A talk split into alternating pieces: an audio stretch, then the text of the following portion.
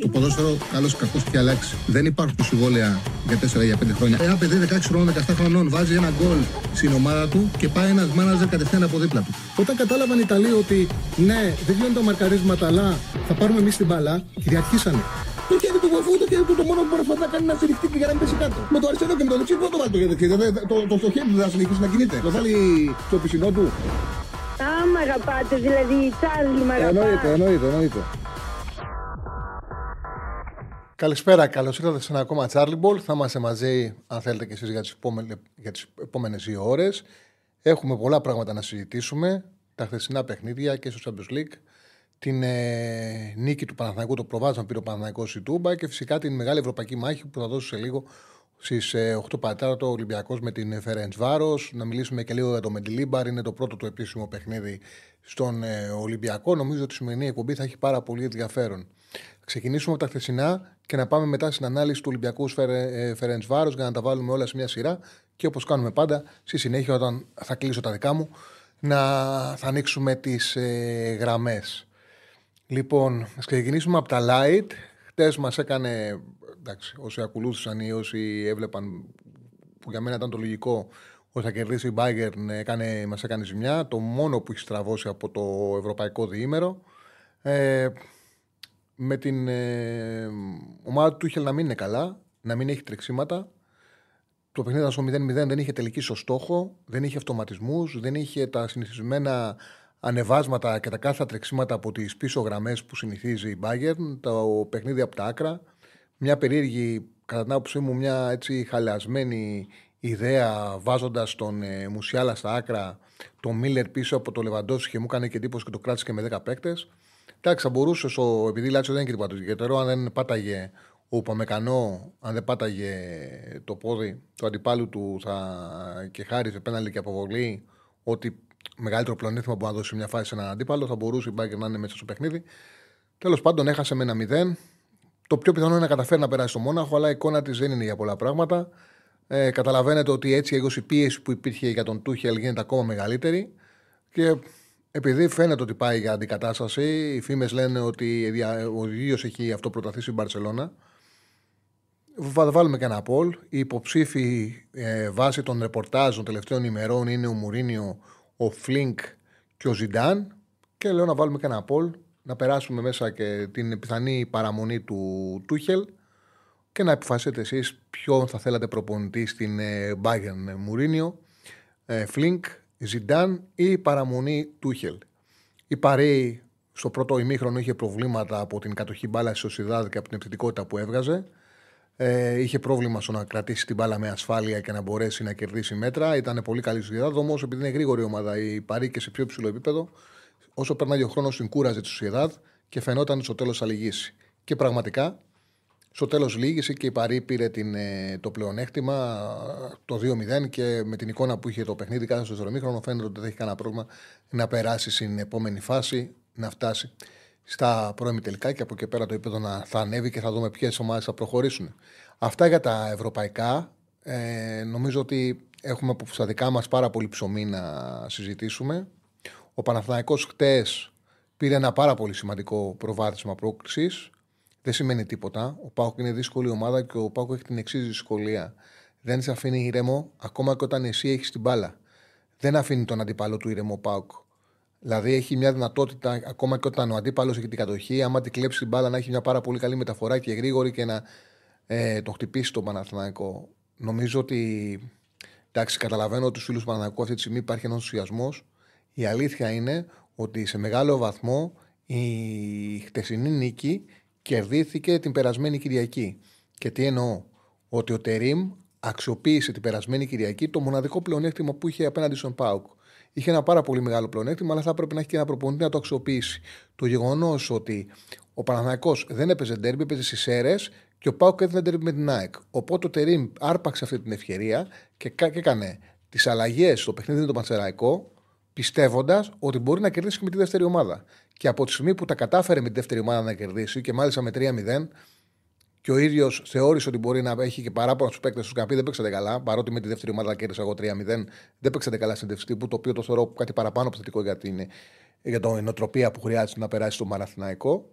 είχε τη δυνατότητα φρέσκια να βάλει την καλή εντεκάδα. Ε, εγώ το έλεγα σε όλους όσους ε, κάνανε, ε, ε, ρωτάγανε για τα κοψίματα ότι ο Παναθανικό θα παίξει με την καλή του εντεκάδα και τα κοψίματα είναι συλλογική να κρατήσει φρέσκους ποδοσφαιριστές και με τη Λαμία. Δηλαδή ότι έχει φτιάξει ένα δίδυμο Ούγκο Ακαϊντίν για παράδειγμα, το οποίο θα ξεκουραστεί και θα παίξει βασικό με τη Λαμία. Το γεγονός ότι ε, λογικά ο Βέρμπιτς, σαν είναι βασικό αριστερό εξτρέμ με τη Λαμία, ίσως πάρει χρόνο και ο, και ο Αϊτόρ δηλαδή, και νομίζω θα παίξει και στην κορφή ο Γκρεμέγεφ. Δηλαδή έκανε μια τέτοια διαχείριση, αλλά το μυαλό του ήταν με τον Πάουκ να παίξει καλή του ομάδα. Μπορούσε να το κάνει. Αν είχε για παράδειγμα ο Τερήμ, δεν κατηγορώ το Λουτσέσκου, δεν γίνεται να το κάνει κανείς αυτό. Αν είχε ο Τερήμ ντέρπι με την ΑΕΚ, ο Λουτσέσκου θα έκανε, το, το, θα έκανε rotation.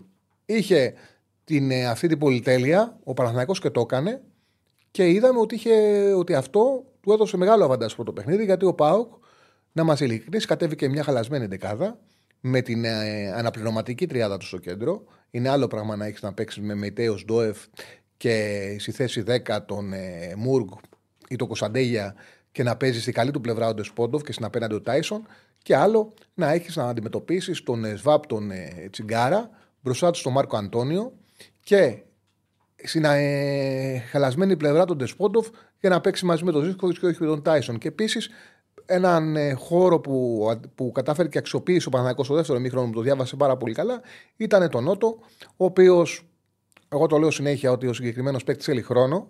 Θέλει χρόνο για να βρει τα ανεβάσματά του. Φαίνεται ότι έχει ποιότητα, αλλά ε, εδώ ο Λουτσέσκου για μένα έκανε, έκανε ένα λάθος το οποίο το πλήρωσε και θεωρώ ότι αν είχε δεξί μπακ, αν είχε το Σάσα στην αποστολή, θα τον έκανε αλλαγή στο δεύτερο ημίχρονο. Ο Ότο καλώς ξεκίνησε, καλώς πήρε παιχνίδι στο ρωτήσεων αφού έκανε αλλαγές ο, ο Λουτσέσκου. Έχω την εντύπωση όμως ότι έπρεπε, ότι έπρεπε να κρατήσει τον ε, Σάστρε για τον πάγκο για να τον περάσει στο 55-60. Ο Παναθηναϊκός διάβασε στο δεύτερο ημίχρονο την αδυναμία του ΠΑΟΚ, διάβασε το γεγονός ότι ο Ότο δεν μπορούσε ούτε να ανέβει, δηλαδή δεν αξιοποίησε καθόλου τη συμμετοχή του Μπερνάρ στα αριστερά και όχι μόνο δεν την αξιοποίησε, από τον δικό του χώρο ο Παναναναϊκό έφτιαξε πάρα πολλές πάρα πολλές επιθέσεις. Ε, διάβασε την κούρασή του, διάβασε ότι δεν έχει τα ανεβάσματα και μπόρεσε το δικό του χώρο και έκτισε επιθέσεις στο δεύτερο ημίχρονο και έφτιαξε αυτό το διάστημα για να μπορέσει να πάρει το, το παιχνίδι. Λοιπόν, ε, περιμένουμε, καταρχάς να πούμε ότι περιμένουμε να δούμε τι θα συμβεί με την ε, αγωνιστική που έχουμε. Ε, αν θα γίνει το παιχνίδι ΠΑΟΚ Ολυμπιακός. Νομίζω ότι σε λίγο θα, θα έχουμε την απόφαση. Δηλαδή πιστεύω ότι μέσα στην εκπομπή μας θα γνωρίζουμε τι θα γίνει, αν τελικά θα γίνει το ματς ή όχι. Υπάρχει η φάση που απασχόλησε πάρα πολλούς, του γράφει ο φίλος για την απίστευτη παράσταση Όσκαρ του Μπακασέτα. Παιδιά, είναι ποδόσφαιρο, συμβαίνουν αυτά τα πράγματα, δεν έγινε κάτι τραγικό. Ε, η αλήθεια είναι ότι άμα δείτε τη φάση, δύο φορές ο Τάισον κάνει πρώτο κίνηση στον Μπακασέτα. Ε, επιθετική κίνηση στον Μπακασέτα δύο φορές. Ασφαλώς μετά κάνει θέατρο ο Μπακασέτα για να εκμιεύσει η αποβολή του Τάισον και στην πραγματικότητα το πλήρωσε και ο, το πλήρωσε και ο ίδιος. Ε, αλλά είναι κάτι το οποίο συμβαίνει στο ποδόσφαιρο, δεν είναι η πρώτη φορά που το βλέπουμε. Ε, δεν χρειάζεται να σε κόμμα σε αυτά τα πράγματα περισσότερο. Δεν χρειάζεται να σε κόμμασε ε, περισσότερο αυτά τα πράγματα. Είναι μέρος του, του αθλήματος και νομίζω ότι είναι και ωραίο να βλέπουμε τους παίκτες να πηγαίνουν σε μονομαχίες ακόμα και να έχουν αντρίκες, ε, έτσι σκληρές συμπεριφορές, ρε παιδί μου, όπου είναι το παλιό ποδόσφαιρο. Δηλαδή, για παράδειγμα, τι συνέβη. Ο Τάισον, νομίζω, με τον Μπακασέτα κράτησαν μια βεντέτα, γιατί ο Τάισον έχει στο μυαλό του ότι έπεσε εύκολα στο πάτημα που του έκανε, στο πέναλτι που πήρε. Το είχε στο μυαλό του και, και κράτησε μια βεντέτα. Δεν είναι κακό. Μπάλα είναι, ποδόσφαιρο είναι. Ε, συμβαίνουν αυτά. Μην το κουράσουμε πάρα πολύ. Μην το κουράσουμε. Ένας φίλος λέει ότι η διαιτησία ήταν 100 υπέρ, του ΠΑΟΚ. Μια χαρά ήταν η διαιτησία. Δεν ε, πείραξε κανέναν. Ο Παναγιακό ε, μπόρεσε και, είχε την, και κατάφερε να κερδίσει επειδή είχε τα πλεονεκτήματά του. Είχε σε πολύ καλή μέρα τον Τραγκόφσκι όταν χρειάστηκε. Έκανε καλές επεμβάσεις, σε μία επέμβαση σε κάθε ημίχρονο. Έδειξε ότι είναι μεγάλη κλάση ο Πολωνός σωματοφύλακας. Είναι τεράστια κλάση ο Τραγκόφσκι. Το έδειξε αυτό. Ε, έχει βελτιώσει πάρα πολύ την άμυνά του. Δηλαδή, αυτό το οποίο έχει πετύχει ο Παναθηναϊκός μετά την ήττα του στο πρωτάθλημα στην Τούμπα δεν μπορούσε να το φανταστεί κάποιος. Δηλαδή, όταν έχασε ο Παναθηναϊκός από τον ΠΑΟΚ, υπήρξε μια υπερβολή συγκριτική που είχε γίνει με τον Τερήμ. Θυμάσαι όσοι βλέπετε την εκπομπή ότι εγώ είχα τελείως διαφορετική προσέγγιση και είχα βάλει τα πράγματα με ηρεμία και λέω ότι μέχρι τώρα μια χαρά τα έχει πάει ο Παναθλαϊκό.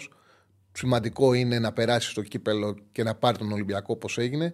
Και, και αν συμβούν αυτά, θα έχει κάνει ένα πολύ καλό ξεκίνημα σε ένα πολύ δύσκολο κύκλο. Και αυτό ακριβώς ε, συνέβη. Αυτό που δεν μπορούσα να φανταστώ εγώ είναι ότι στα επόμενα τέσσερα παιχνίδια, δηλαδή με Ατρόμητο, Ολυμπιακό, Σισέρες και με Πάοκ, θα κρατήσει το 0 στην άμυνα. Δηλαδή ο Παναγιώ έχει κάνει τέσσερις νίκες με 8-0. Δεν φαίνονταν ότι μπορεί να συμβεί κάτι τέτοιο, αλλά έχει φτιάξει ο Τερήμ κάτι μεσοαμυντικά, κάτι πάρα πολύ σημαντικό. Έχει σκληρύνει πολύ τον Παναθηναϊκό. Και θυμίζω αυτό το οποίο συνέβαινε στον Παναθηναϊκό στο πρώτο διάστημα πριν αναλάβει ο Τούρκος προπονητής, ο Πανακό ήταν μια ομάδα, το έλεγα και ο παίκτε του. Το είχε πει και ο Ιωαννίδης μετά από το παιχνίδι με την ε, Μακάμπη, ότι ή με τη Ρεν. Τέλος πάντων, σε ένα ευρωπαϊκό παιχνίδι, μετά από ένα ευρωπαϊκό παιχνίδι συλλοφόρο, ότι δημιουργούμε πολύ, παίζουμε καλή μπάλα, αλλά δεχόμαστε πολύ πιο εύκολα γκολ από ό,τι βάζουμε. Και αυτό ήταν κάτι το οποίο συνέβαινε και συνέβαινε γιατί δεν είχε βρει ο Γιωβάνοβιτς τα κατάλληλα δίδυμα στο κέντρο της άμυνας και στον άξονα. Ε, ο Τερήμ κατάφερε μέσα σε πολύ χρονικό διάστημα και ψάχνοντας την ομάδα, επέμενε σε ένα δίδυμο το οποίο φάνηκε από πολύ νωρίς ότι λειτουργεί καλά μεταξύ τους. Το Γετβάη ε, Αράου όχι μεταμορφώσει το Γετβάη περνώντας τον δεξί στόπερ, κάνοντας τον δίδυμο με τον ε, απίστευτο στόπερ ε, Αράου. Έχει φτιάξει ένα πολύ καλό δίδυμο που μπορούν να μείνονται ψηλά, να καλύπτουν αποστάσεις. Το κάνανε πάρα πολύ καλά στο πρώτο ημίχρονο σου Τούμπα. Μέχρι το 60-65. Δηλαδή, παίζοντας ψηλά, έμεινε ο Παναναναϊκό Είχε πολύ καλές επιστροφές, κάτι το οποίο δεν συνέβη στο παιχνίδι πρωταθλήματος. Και επίσης αυτό το πάντρεψε με ένα πολύ με σκληρά δίδυμα στον άξονα. Δηλαδή, ο... δεν βλέπουμε πλέον στα ντέρμπι παίκτες σαν τον Βιλένα στο 8, το οποίο συνέβαινε με τον Γιωβάνοβιτς. Με τον Γιωβάνοβιτς δεν έπαιζε στα εύκολα Βιλένα που του ταιριάζουν στο 8, έπαιζε στα δύσκολα. Εδώ βλέπουμε σαν ντέρμπι τον Τερήμ να πηγαίνει μόνιμα με σκληρά δίδυμα στον άξονα, δηλαδή Πέρεθ Τσέριν, όταν θέλει το Βαγανίδη δεξιά να περνάει και τον Κότσιρα στο κέντρο, σαν αλλαγή για να κλείσει να βάζει και το Ζέκα. Ε, είναι μια λογική που έχει κάνει τον Παναθηναϊκό πάρα πολύ πιο σκληρό, πιο καλό αμυντικά. Ε, έχει φτιάξει την αμυντική του λειτουργία και σε σχέση, μεγάλη διαφορά σε σχέση με το παιχνίδι σου Τούμπα το, ε, του πρωταθλήματος ήταν το ότι ο Παναθηναϊκός στην ανάπτυξή του είχε πολύ μεγάλη ασφάλεια. Δηλαδή δεν πουλάγε την μπάλα δεν έκανε εύκολα λάθη στην δική του κυκλοφορία μπάλας, τα οποία του είχαν στοιχήσει. Είχε δηλαδή ο Παναγικό σχέση με το μάτσο του αθλήματο του Ιτούμπα, είχε πολύ καλύτερη κυκλοφορία μπάλας και πολύ καλύτερες αμυντικές επιστροφές. Ήταν πολύ βελτιωμένος σε αυτό το κομμάτι. Συν βέβαια, το οποίο δεν μπορούμε να μην το βάζουμε στη συζήτησή μας, ότι και το, είναι πρωταρχικό και ήταν το μεγάλο πλεονέκτημα και φάνηκε αυτό με τις 11 με το που βγήκαν οι 11 ότι ο Πάουκ, η 11 του Πάουκ ήταν χαλασμένη. Δηλαδή, ήταν όλη η μεσοεπιθετική λειτουργία του ΠΑΟΚ, ήταν όλοι χαλασμένοι. Όλοι. Είχε τα αναρματικά ακραία μπακ, είχε την αναρματική τριάδα στο κέντρο, είχε στον Τεσπόντοφ στην ανάποδη πλευρά. Ήταν ουσιαστικά σαν να παιδί δεύτερη ομάδα. Και είχε ξύλει ένα φίλο στην αρχή ότι ο Πάοκ έχει δύο δεκάδες, δεν υπάρχει παιδιά αυτό. Μπορεί μια ομάδα να έχει μεγαλύτερο βάθος, όπως είχε ο Πάοκ, όπως έχει προσπαθήσει και έχει αποκτήσει και ο Παναναναϊκό, όμως υπάρχει καλή δεκάδα και κακή δεκάδα. Δηλαδή, αν, έπαιξε, αν έπαιζε ο Παναθηναϊκός στη λεωφόρο με την εντεκάδα που θεωρητικά είναι μια εντεκάδα, η εντεκάδα που παίξε στις αίρε, απέδειξε ότι μπορεί να πηγαίνει σε μια ομάδα μικρομεσαία τη Super League και να κερδίζει 3-0. Όπως μπορεί και η, η χτεσινή εντεκάδα του ΠΑΟΚ μπορεί να πάει σε ένα αντίστοιχο γήπεδο και να κερδίσει 3-0. Το έχει κάνει. Ε, αν όμως παίξει ο Παναθηναϊκός ηλιοφόρο με την εντεκάδα που παίξει στις αίρε, με τον ΠΑΟΚ, θα χάσει σίγουρα. Όπως έχασε και ο ΠΑΟΚ. Και Εντάξει, αυτά τα παιχνίδια έχουν και τη δυσκολία ότι έχεις ε, το αντίπαλο κοινό, έχεις το άγχος, έχεις την πίεση. Έχουν αυτά τη δυσκολία και θα μπορούσε δηλαδή με κανονικές συνθήκες ο Παναγό να κερδίσει ακόμα πιο εύκολα με 11 παίξει ο Πάουκ. Όμως πέτυχε μια νίκη στο όριο και έτσι όπως είναι, την, την πανηγύρισε. Την πανηγύρισε κιόλας γιατί του δίνει ένα πολύ σημαντικό πλεονέκτημα στο κύπελο. Λοιπόν. Ναι, να πούμε πριν να κάνω εδώ μια παύση να πούμε ότι είμαστε με το, μαζί με τον Στέφανο Συναδεινό, ότι είμαστε μαζί με την Πετρία 65 και να ενημερώσουμε ότι ξεκινάει νέα live σχηματική εκπομπή στο κανάλι του BetHome. Πιάσε μια διάδα με το φρουρό και τον ψηλό. Σάββατο και Κυριακή από τις 4 το απόγευμα στις 7 η καλύτερη παρέα να κάθεστε με τις καφεδάρες σας, Να κάτσετε να βλέπετε και, και τα μάτσα σας, να έχετε και τα live σας και τις αναλύσεις σας. 4 με 7, το καλύτερο, ε, το καλύτερο πακέτο, τρίωρο. Κάντε subscribe, εγγραφή δηλαδή στο κανάλι Betcom, στο link που σας στέλνει ο Στέφανος. Κάντε like και στο δικό μας. Βαθμολογήστε μας λέει και με 5 αστέρια. Όσοι μα ακούτε από το Spotify, Αυτά τα από κάτω τα έχει γράψει ο Στέφανος. Έχει την απέτηση από εσάς να μας κάνετε like, να μας κάνετε βαθμολογίες με πέντε αστέρια. Δηλαδή θα σας βάζει σε δουλειές. Καλά κάνει γιατί παρέχουμε. Στέφανε καλό περιεχόμενο, έτσι δεν είναι; Ναι. Και έχουμε και δωρά, λέει, στο Instagram αλάνια, λέει ο Νίκος Οράπτη, φανέλα Real και United. Λοιπόν, το σημαντικό είναι, βλέπετε, το λέμε συνέχεια, ότι εδώ πέρα εμπλουτίζουμε συνέχεια το περιεχόμενό μας με καθημερινές live εκπομπές με ευκόλυση ύλη και για να ξέρετε ότι ανά πάση στιγμή θα μπαίνετε στα κανάλια μας και θα παρακολουθείτε live περιεχόμενο. Και θεωρώ ότι ε, και ο Φρουρός και ο Ψηλός ήταν Παναθηναϊκός, μα τώρα ήταν, είναι φυλακή. Ε, έτσι δεν έγινε ένα σύνθημα παλιό, σε γλυφάδα το τραγουδάγαμε. Το τραγουδάγανε. Το θυμάσαι, με μικρός. Το τραγουδάγανε σε γλυφάδα, στο πέταλο. Ε, ήταν ο ψηλός και ο κοντός που τους είχαν πιάσει, κλέβαν τράπεζες και τους είχαν πιάσει. Και όταν τους είχαν πιάσει, κάποια στιγμή φωνάξαν αυτό το σύνθημα. Και ο ψηλός και ο φρουρός θα είναι 4 με 7 ε, κάθε μέρα μαζί σας. Ε, κάθε Σαββατοκύριακο, ε, όλο το Σαββατοκύριακο μαζί σας. Σαββατοκύριακο 4 με 7, 3 ώρες Σάββατο, 3 ώρες Κυριακή θα είναι μαζί σας για live στοίχημα. Νομίζω ότι δεν υπάρχει τίποτα πιο ωραίο. Γιατί είναι μέσα στα παιχνίδια και για live επιλογές και για να σας αναλύσουν τα μάτς που έρχονται. Ο Φρούρος ναι, είναι, έχει γίνει φίρμα γιατί το αξίζει. Και ο ψηλός είναι πολύ καλός, πολύ ωραίες αναλύσεις, τον έχω ακούσει. Λοιπόν, αυτά για την ε, νέα μας εκπομπή το Σαββατοκύριακο. Μην μπερδευτείτε, είναι στο κανάλι του Bet έτσι. Λοιπόν, ε, περιμένουμε την απόφαση. Για το ποινή τώρα που με ρωτάτε για τον Μπακασέτα και για τον Τάισον, το έγραψα από την πρώτη στιγμή στο, στο τέτοιο, στο social. Ε, είναι από μία ω τρεις αγωνιστικές. Εξαρτάται τι θα γράψει ο διαιτητής. Αν γράψει ότι βιοπράγησε ο ένας τον άλλον, μπορεί να φάνε και τρεις. Αν τώρα δεν γράψει κάτι τέτοιο και γράψει ότι από απλά λογομάχησαν και τους απέβαλε, ε, θα φάνε μια αγωνιστική ο Μπακασέτα θα την εκτίσει με τη Λαμία και θα παίξει. Ο Τάισον θα δούμε τι θα γίνει, εξαρτάται με την αναβολή. Λοιπόν, εξαρτάται τι, ε, τι θα γράψουν. Λοιπόν, δεν ξέρω για το. Επίσης, αυτό που ήθελα να πω είναι και κάτι άλλο, το οποίο για μένα είναι το πιο σημαντικό από όλα. Ότι ένα πλεονέκτημα μεγάλο που έχει δώσει ο Παναναναϊκό Τερήμ είναι το εξής. Ότι δεν τον νοιάζει. Δηλαδή, είναι ένας προπονητής ο οποίος επειδή έχει τέτοια αυτοπεποίθηση. Έχει κάνει τον κύκλο του. Δεν έχει έρθει στην Ελλάδα να αποδείξει. Ο Τερήμ έχει κάνει την καριέρα του. Ο Τερήμ ε, έχει πάρει, είναι, το ξαναλέω, θεωρείται έτσι, ένα, ένας μύθος για την Τουρκία. Έχει γήπεδο στο όνομά του ενώ βρίσκεται εν ζωή. Δεν έχει να αποδείξει τίποτα. Ε, έρχεται απλά γιατί έχει την τρέλα του να εργάζεται και του δίνει ευκαιρία ο Παναθηναϊκός και θεωρώ ότι έρχεται αυτή τη στιγμή και σε μια ομάδα που είναι η ομάδα της πρωτεύουσας και έχει να πάρει τόσα χρόνια τίτλο. Αυτό του δίνει και ένα, και ένα επιπλέον κίνητρο για να, για να εργαστεί. Γνωρίζει όμως ακόμα και να μην τα καταφέρει, δεν το πει κανένας, δεν θα μικρύνει το όνομά του, δεν έχει να χάσει τίποτα. Ε, θα πάει στην πατρίδα του και θα είναι απόλυτα επιτυχημένος. Δεν έρχεται εδώ πέρα για να πετύχει. Ούτε να ψάξει την επόμενη του δουλειά. Αυτό τι κάνει, αυτό του δίνει ένα πλεονέκτημα πάρα πολύ μεγάλο που πραγματικά έχω να το δω την εποχή του Ντενκάτε και το κάνει και ο Ρεχάκελ. Ε, το κάνει και ο Αλμέιδα, αλλά για διαφορετικούς λόγους. Έχει άλλη νοοτροπία. Είναι η νοοτροπία του τέτοια. Δεν τον νοιάζει, δεν τον νοιάζει ε, τι επιπτώσεις θα έχουν κάθε απόφαση του. Δηλαδή δεν τον ενδιαφέρει το να έρθει ο Ουγκό από το αεροδρόμιο και να του πει χωρίς προπόνηση παίξε. Δεν λέω ότι είναι όλα σωστά. Λέω το πώς λειτουργεί. Δεν τον ενδιαφέρει το ότι να πει ρε παιδιά, πώ θα βάλουν δεύτερη δεκάδα στι αίρες; Άμα χάσει ο Παναναναϊκό, θα με ξεσχίσουν. Εδώ με πήραν για να πάρω το πρωτάθλημα. Α ε, κάνω το αυτονόητο να κερδίσω στι αίρε με τους καλούς και να πάω να φρεσκάρω την ομάδα στο Ιντούμπα.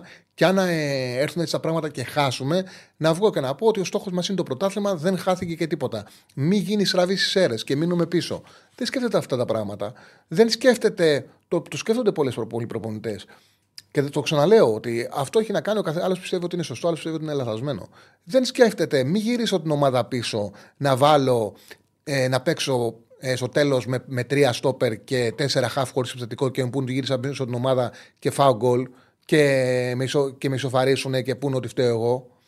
Εγώ αυτό που βλέπω σαν προβοκοτέρη μου σου λέει κερδίζουμε ένα μηδέν, είμαστε στο 80 από 85, μας πιέζουν. Ε, έτσι εγώ μετά θα κερδίσουν. Πάμε να γεμίσουμε τη τελευταία γραμμή άμυνας να κρατήσουμε το 1-0. Δεν με νοιάζει. Αν φάω γκολ, ας πούμε ότι θέλουν. Δεν τον νοιάζουν αυτά τα πράγματα και είναι πάρα πολύ σημαντικό. Λοιπόν, αυτά για το χθεσινό παιχνίδι. Φαντάζομαι ότι θα επανέλθουμε γιατί ε, και ο κόσμος στην αμέτρηση θέλει να μιλήσει. Αυτό που θέλω να πω είναι ότι τίποτα δεν έχει τελειώσει. Ο Πάοκ λογικά τη Δετάρτη θα παίξει με τη βασική του ομάδα, Σιλιοφόρο. Ο Πάοκ είναι πολύ επικίνδυνη ομάδα, είναι πολύ δύσκολη αντιμετωπίσιμη και το, ξαναείπα, και το είπα και στην αρχή. Ο Πάοκ είναι επικίνδυνος ακόμα και όταν έχεις την μπάλα. Δεν είναι εμείς ποτέ μαζί του. Είναι δύσκολος να πεθάνει. Ο, ο, καταλαβαίνω την χαρά του κόσμου του Παναναναϊκού που κέρδισε ντέρμπι. Η αλήθεια είναι ότι κέρδισε τη δεύτερη ομάδα του Πάουκ. Αυτή είναι η πραγματικότητα. Δεν φταίει κανένα. Αυτοί με αυτούς έπαιξαν, έπρεπε να τους κερδίσουν και τους κέρδισαν. Αυτό ήταν πρόβλημα του Πάουκ. Δεν είναι πρόβλημα του Παναναναϊκού. Όπως και είναι η μαγιά του Τερήμ που είπε στις αίρες: Εγώ θα βάλω τους δεύτερους. Και πολλοί δεν καταλάβαιναν τι έκαναν και επειδή θέλουν όλοι να σχολιάζουν, καθόντουσαν και γράφανε στο πληκτρολόγιο. Γιατί όλοι θέλουν να σχολιάζουν τα πάντα, τα ξέρουν τα πάντα και ό,τι βλέπουν δεν έχουν ανάγκη να σχολιάσουν. Τέλος πάντων. Λοιπόν, πάμε στα του Ολυμπιακού. Γιατί έχουμε πολύ σημαντικό παιχνίδι. Ολυμπιακός Φερεντσβάρος. Νοκάουτ για ελληνική ομάδα. Ασφαλώς οι φίλοι του Ολυμπιακού θα το θέλαν διαφορετικό, αλλά έρχεται και με το ντεμπούτο ενός καλού ονόματος, πολύ καλού ονόματος, του Μεντιλίμπαρ, τον οποίο τον είδαμε πέρσι να παίρνει Europa. Δεν έχουμε δει πάρα πολλούς προπονητές να έρχονται στην Ελλάδα έχοντας πάρει την προηγούμενη σεζόν ευρωπαϊκό τίτλο. Για την ακρίβεια, η τελευταία φορά που είχε συμβεί ήταν το 88 που είχε πάρει τον ε, Μπέγκσον ο Παναθναϊκό. Δηλαδή ουσιαστικά από τότε έχει να φέρει ομάδα προπονητή που είχε πάρει την προηγούμενη χρονιά ευρωπαϊκό τίτλο. Λοιπόν, δεν μπορούμε να μιλήσουμε βεβαιότητα για την δεκάδα που θα κατεβάσει ο Μεντιλίμπαρ. Ε, δεν μπορεί να μπει κανένα στο μυαλό του, δεν υπάρχει τίποτα, ούτε έχει γνωρίσει ρεπόρτερ, ούτε ε, έχουμε δει παιχνίδια του. Όλα, όλα είναι, ξέρετε, ε, στο τι φαντάζεται ο καθένας. Ό,τι έχετε διαβάσει, γιατί έχω διαβάσει και για Τριάδα, έχω διαβάσει και για Σάδιο Τριάνα, έχω διαβάσει Δεκάδα Σιλαϊδόπουλου, έχω διαβάσει τα πάντα. Είναι τι φαντάζεται ο καθένας. Το τι θα κάνει θα το δούμε στην πορεία. Και όπως είδαμε και με το Τερήμ, ο άνθρωπος είναι υποχρεωμένος να κάνει και πειράματα μέχρι να μάθει και την ομάδα του. Τώρα, εγώ το ξαναλέω, δεν ξέρω τι θα γίνει. Και αυτό είναι για μένα το πιο σημαντικό. Δεν ξέρω τι θα γίνει με τη Φένε Βάρο και τι θα γίνει με τον Πάουκ. Εγώ δεν μπορώ να αναλύσω τον Μεντιλίμπαρ ούτε θετικά ούτε αρνητικά είτε, είτε να περάσει Βενεσβάρο, ακόμα και να περάσει Βενεσβάρο και να κερδίσει τον ε, Πάοκ, ε, αυτό για μένα σίγουρα θα είναι κάτι παροδικό στο οποίο θα δώσει έμπνευση. Ακόμα και να αποκλειστεί με δύο, δύο ήττες του Φενεσβάρο και να πάει σε τούμπα, αν γίνει το μάτσο και φάει 3-4 γκολ, ε, σε τίποτα δεν θα κυρώσει το γεγονός ότι ο Ολυμπιακός πρέπει να χτίσει σε αυτόν. σα ίσα που αν ο Ολυμπιακός ήθελε να πάρει ένα προπονητή για να διαχειριστεί τα παιχνίδια με τη Φέρνες Βάρος, δεν έπρεπε να πάρει το Μεντιλίμπαρ. Δεν έπρεπε καν να κοιτάξει το εξωτερικό. Δεν έπρεπε καν να, να, να κοιτάξει να βρει ένα προπονητή αξίας. Αν ήθελε να κοιτάξει τα επόμενα παιχνίδια, θα έπρεπε να πει ποιος μας προπονητής είναι έμπειρος και μας ξέρει καλά, βλέπει όλα τα παιχνίδια. Είναι ο Τάκης Λεμονής, μην γελάτε. Είναι ο Νίκος Αναστόπουλος. Είναι ταλέντος Σελιδάπουλο. Πάμε με αυτόν. Ένας προπονητής που ξέρει τον Ολυμπιακό καλά, στα αμέσως επόμενα παιχνίδια είναι πιο εύκολο να διαχειριστεί καλύτερη την κατάσταση. Όμως, ε, δεν ξέρω γιατί το κάνει ο Ολυμπιακός. Δεν ξέρω ο Ολυμπιακός ποιο είναι το σκεπτικό του. Ο Ολυμπιακός είναι μια ομάδα που από πέρσι, από πέρσι το καλοκαίρι, βάζοντας από το ξεκίνημα και με το Μάρτιο προπονητή, έχει κάνει 56 μεταγραφές. 56. Έχει αλλάξει 7 προπονητές. Χρειάζεται μακροχρόνιο πλάνο. Αυτό χρειάζεται ο Ολυμπιακός.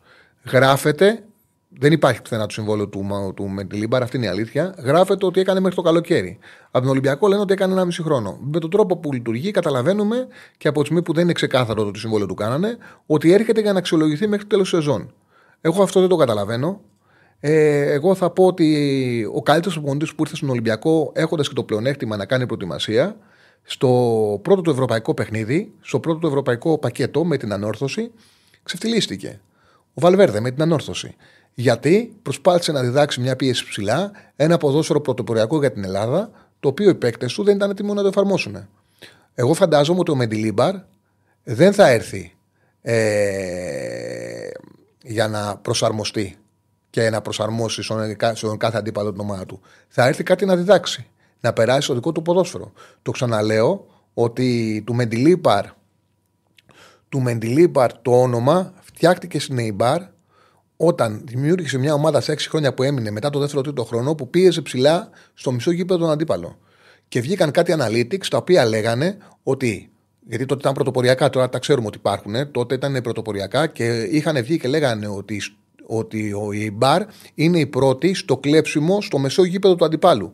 Αυτά τα νούμερα τα οποία παρουσιαστήκαν τότε είχαν κάνει τους Ισπανούς συνάδελφους ε, αναλυτές να λένε ότι είναι αδικημένος. Ο Μεντιλίμπαρ πρέπει να πάρει μεγάλη ομάδα κάποια στιγμή. Και γι' αυτό το λόγο του έδωσε η Σεβίλη την ευκαιρία πέρσι να την αναλάβει σε αντίστοιχο χρονική περίοδο και, και δικαιώθηκε. Οπότε αυτό πρέπει να βάλει ο Ολυμπιακός σαν στόχο. Να, να βάλει το Μεντιλίμπαρ και να διδάξει πίεση ψηλά. Τώρα, για την ε, Φερενεσβάρο με ρωτάτε. Γιατί πραγματικά δεν ξέρει. Η Φερενεσβάρο αυτή δεν την ξέρουμε και, και πολύ καλά. Η Φερενεσβάρο είναι δεύτερη πρωταθλημάτης με ένα βαθμό διαφορά από τον πρώτο, κάνει πρωταθλητισμό.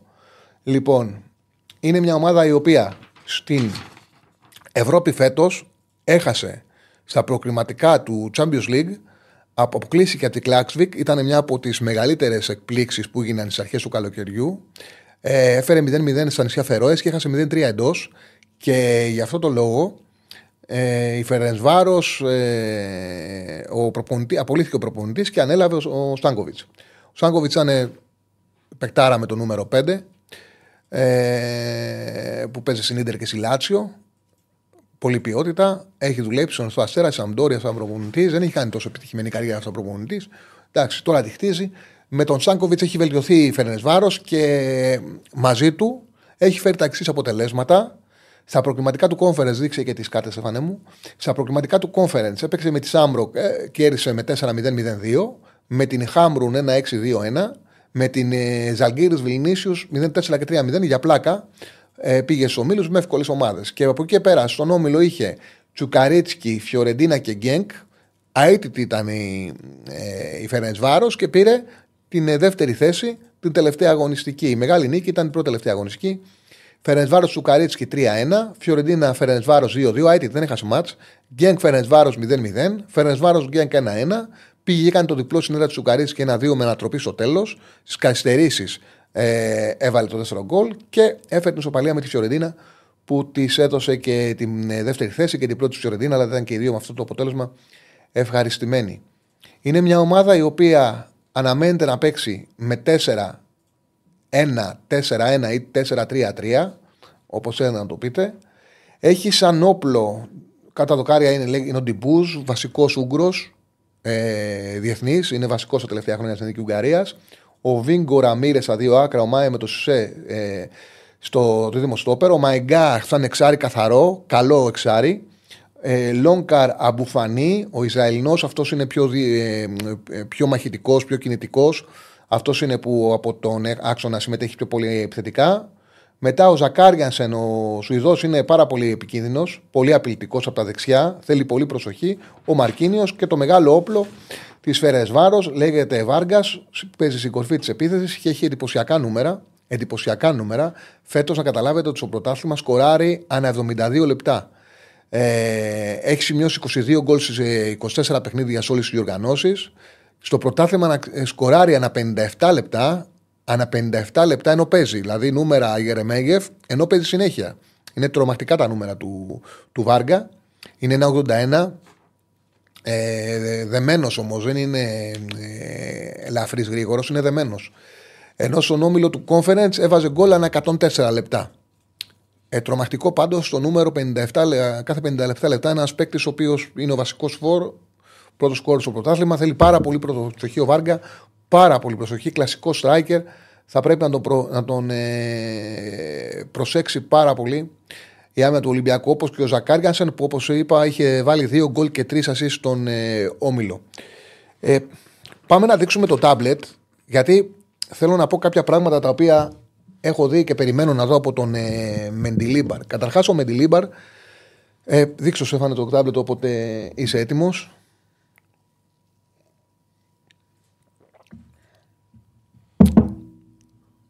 Για τη σπόρα θέλουν το Βάργα ο κόσμος. Λοιπόν. Είσαι έτοιμος; Μπαίνω. Λοιπόν, αυτό που θέλω να δείξω είναι το εξής. Κάποια πράγματα θέλω να δείξω. Όπως είπα, ο Μεντιλίμπαρ είναι ένας προπονητής ο οποίος στην πραγματικότητα το όνομά του το έφτιαξε από τη δυνατότητα που έχουν οι ομάδες του να πιέζουν εδώ, εδώ, στο μισό του γηπέδου, του αντιπάλου. Δηλαδή αυτό που έκανε πάρα πολύ καλά με την Eibar ήταν το pressing ψηλά. Ξεκίναγε, δεν ξέρω πότε θα το εμφανίσει, αν το εμφανίσει σήμερα, πιθανότατα όχι, αλλά ξεκίναγε και πίεζε τον αντίπαλο στο μισό του γήπεδο και έφτιαχνε κλεψίματα. Είχε με την Eibar ρεκόρ κλεψιμάτων. Είναι ένας προπονητής που κάνει στην ανάπτυξη το εξής. Αυτό γιατί, το, γιατί κάτσα και διάβασα κιόλας διάφορες αναλύσεις του για την, για την Σεβίλη, έκανε το εξής.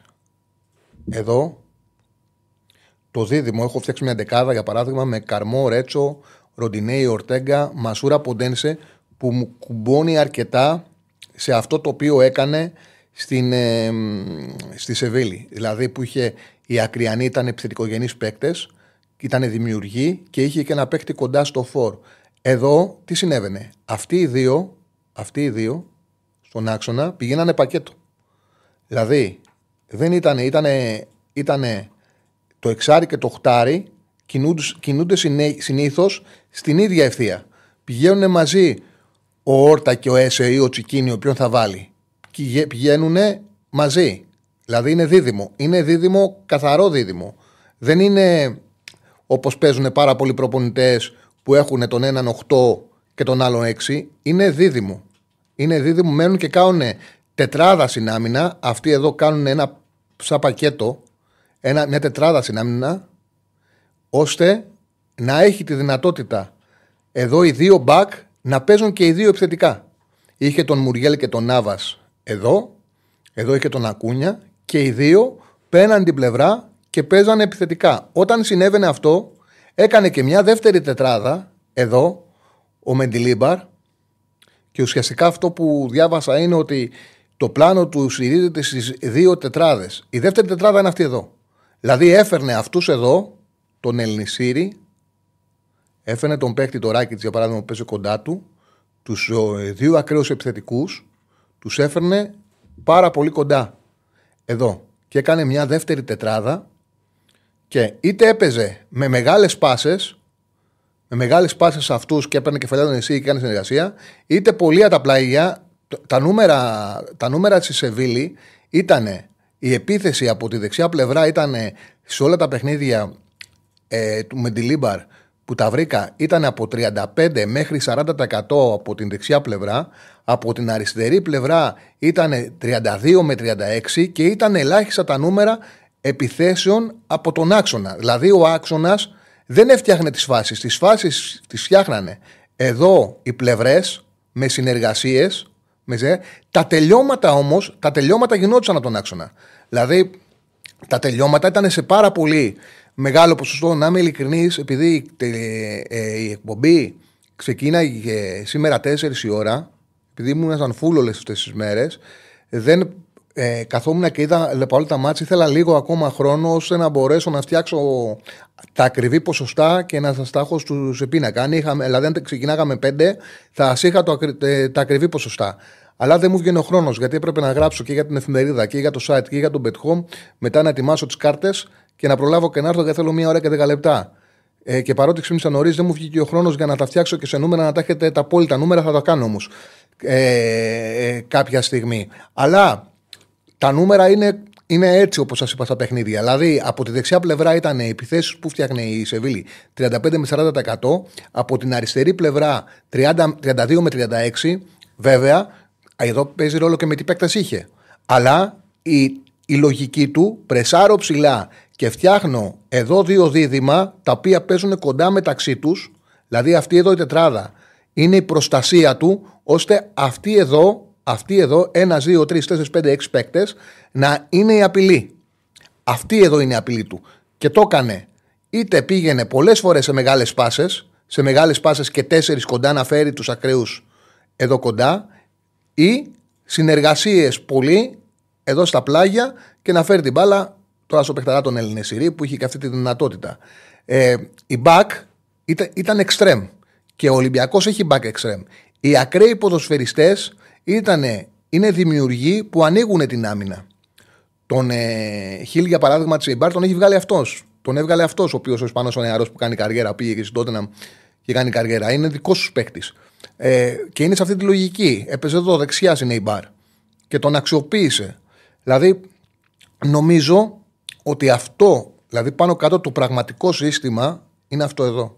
Το πραγματικό σύστημα της, ε, του Μεντιλίμπαρ. Είναι δύο, δύο, δύο, τα μπακ πιο ψηλά, οι ακραίοι πιο μέσα και εδώ ο παίκτης που παίζει στη θέση 10 παίζει εδώ. Δηλαδή είναι ανάμεσα σε 4-2-3-1 και σε 4-4-2. Έρχεται εδώ. Δεν είναι αυτό.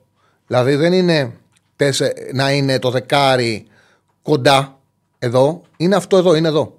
Είναι εδώ. Και οι εξτρέμ μπαίνουν εδώ. Μπαίνουν εδώ. Αλλά αυτό που το οποίο το κράτησε και το έδωσε αναλύσεις σε όλα τα παιχνίδια ήταν αυτό εδώ. Αυτό εδώ. Αυτοί οι δύο, αυτοί οι δύο κάνανε πάντα τετράγωνο εδώ με, αυτούς, με τους δύο αμυντικούς. Ώστε με αυτόν τον τρόπο να μπορεί, αν χαθεί για παράδειγμα η μπάλα, να γίνεται η κάλυψη, να υπάρχει αμυντική κάλυψη. Κάθε προπονητής το κάνει με τον τρόπο του. Και ο Τερίμ πάνω κάτω έχει δύο σκληρούς αμυντικούς. Αλλά ο Τερίμ συνήθως, όχι πάντα, έχει εξάρι εδώ. Συνήθως. Παίζει με έξι.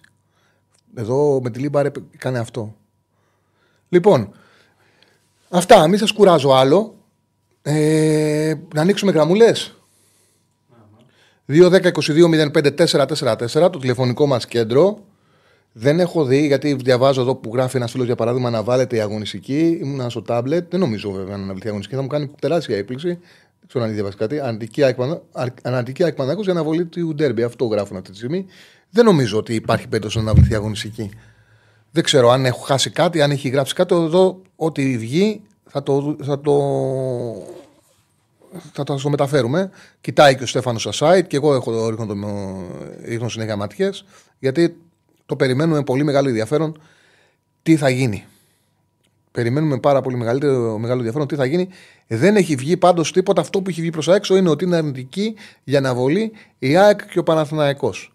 Θα δούμε τι θα γίνει, θα ενημερωθούμε. Δεν πιστεύω ότι υπάρχει περίπτωση να βληθεί όλη η αγωνιστική. Σχεδόν το αποκλείω. Ε, εντάξει. Μη τέτοιο, όλα γίνονται. Δεν νομίζω όμως. Ε, αν αναβληθεί κάτι, θα αναβληθεί το Ολυμπιακό Σπάουκ, θα το μάθουμε σε λίγο.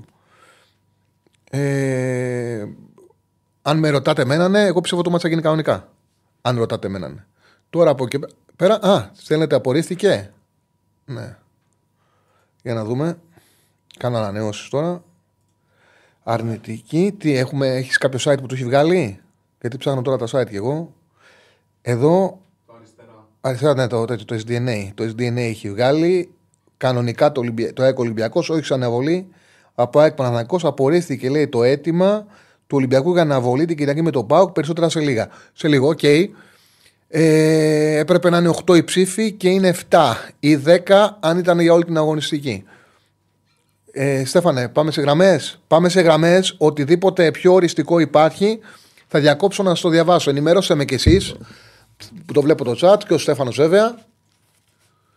Λοιπόν, πάμε στον, ε, στο πρώτο φίλο. Χαίρετε. Καλησπέρα.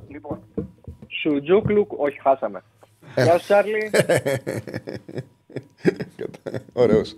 Καλά φίλε, τι κάνεις; Καλά, καλά καλύτερα σε σχέση με χθες, γιατί αυτό που είδα χθες ε, όταν είδα την, την εντεκάδα μου γύρισαν τα μάτια.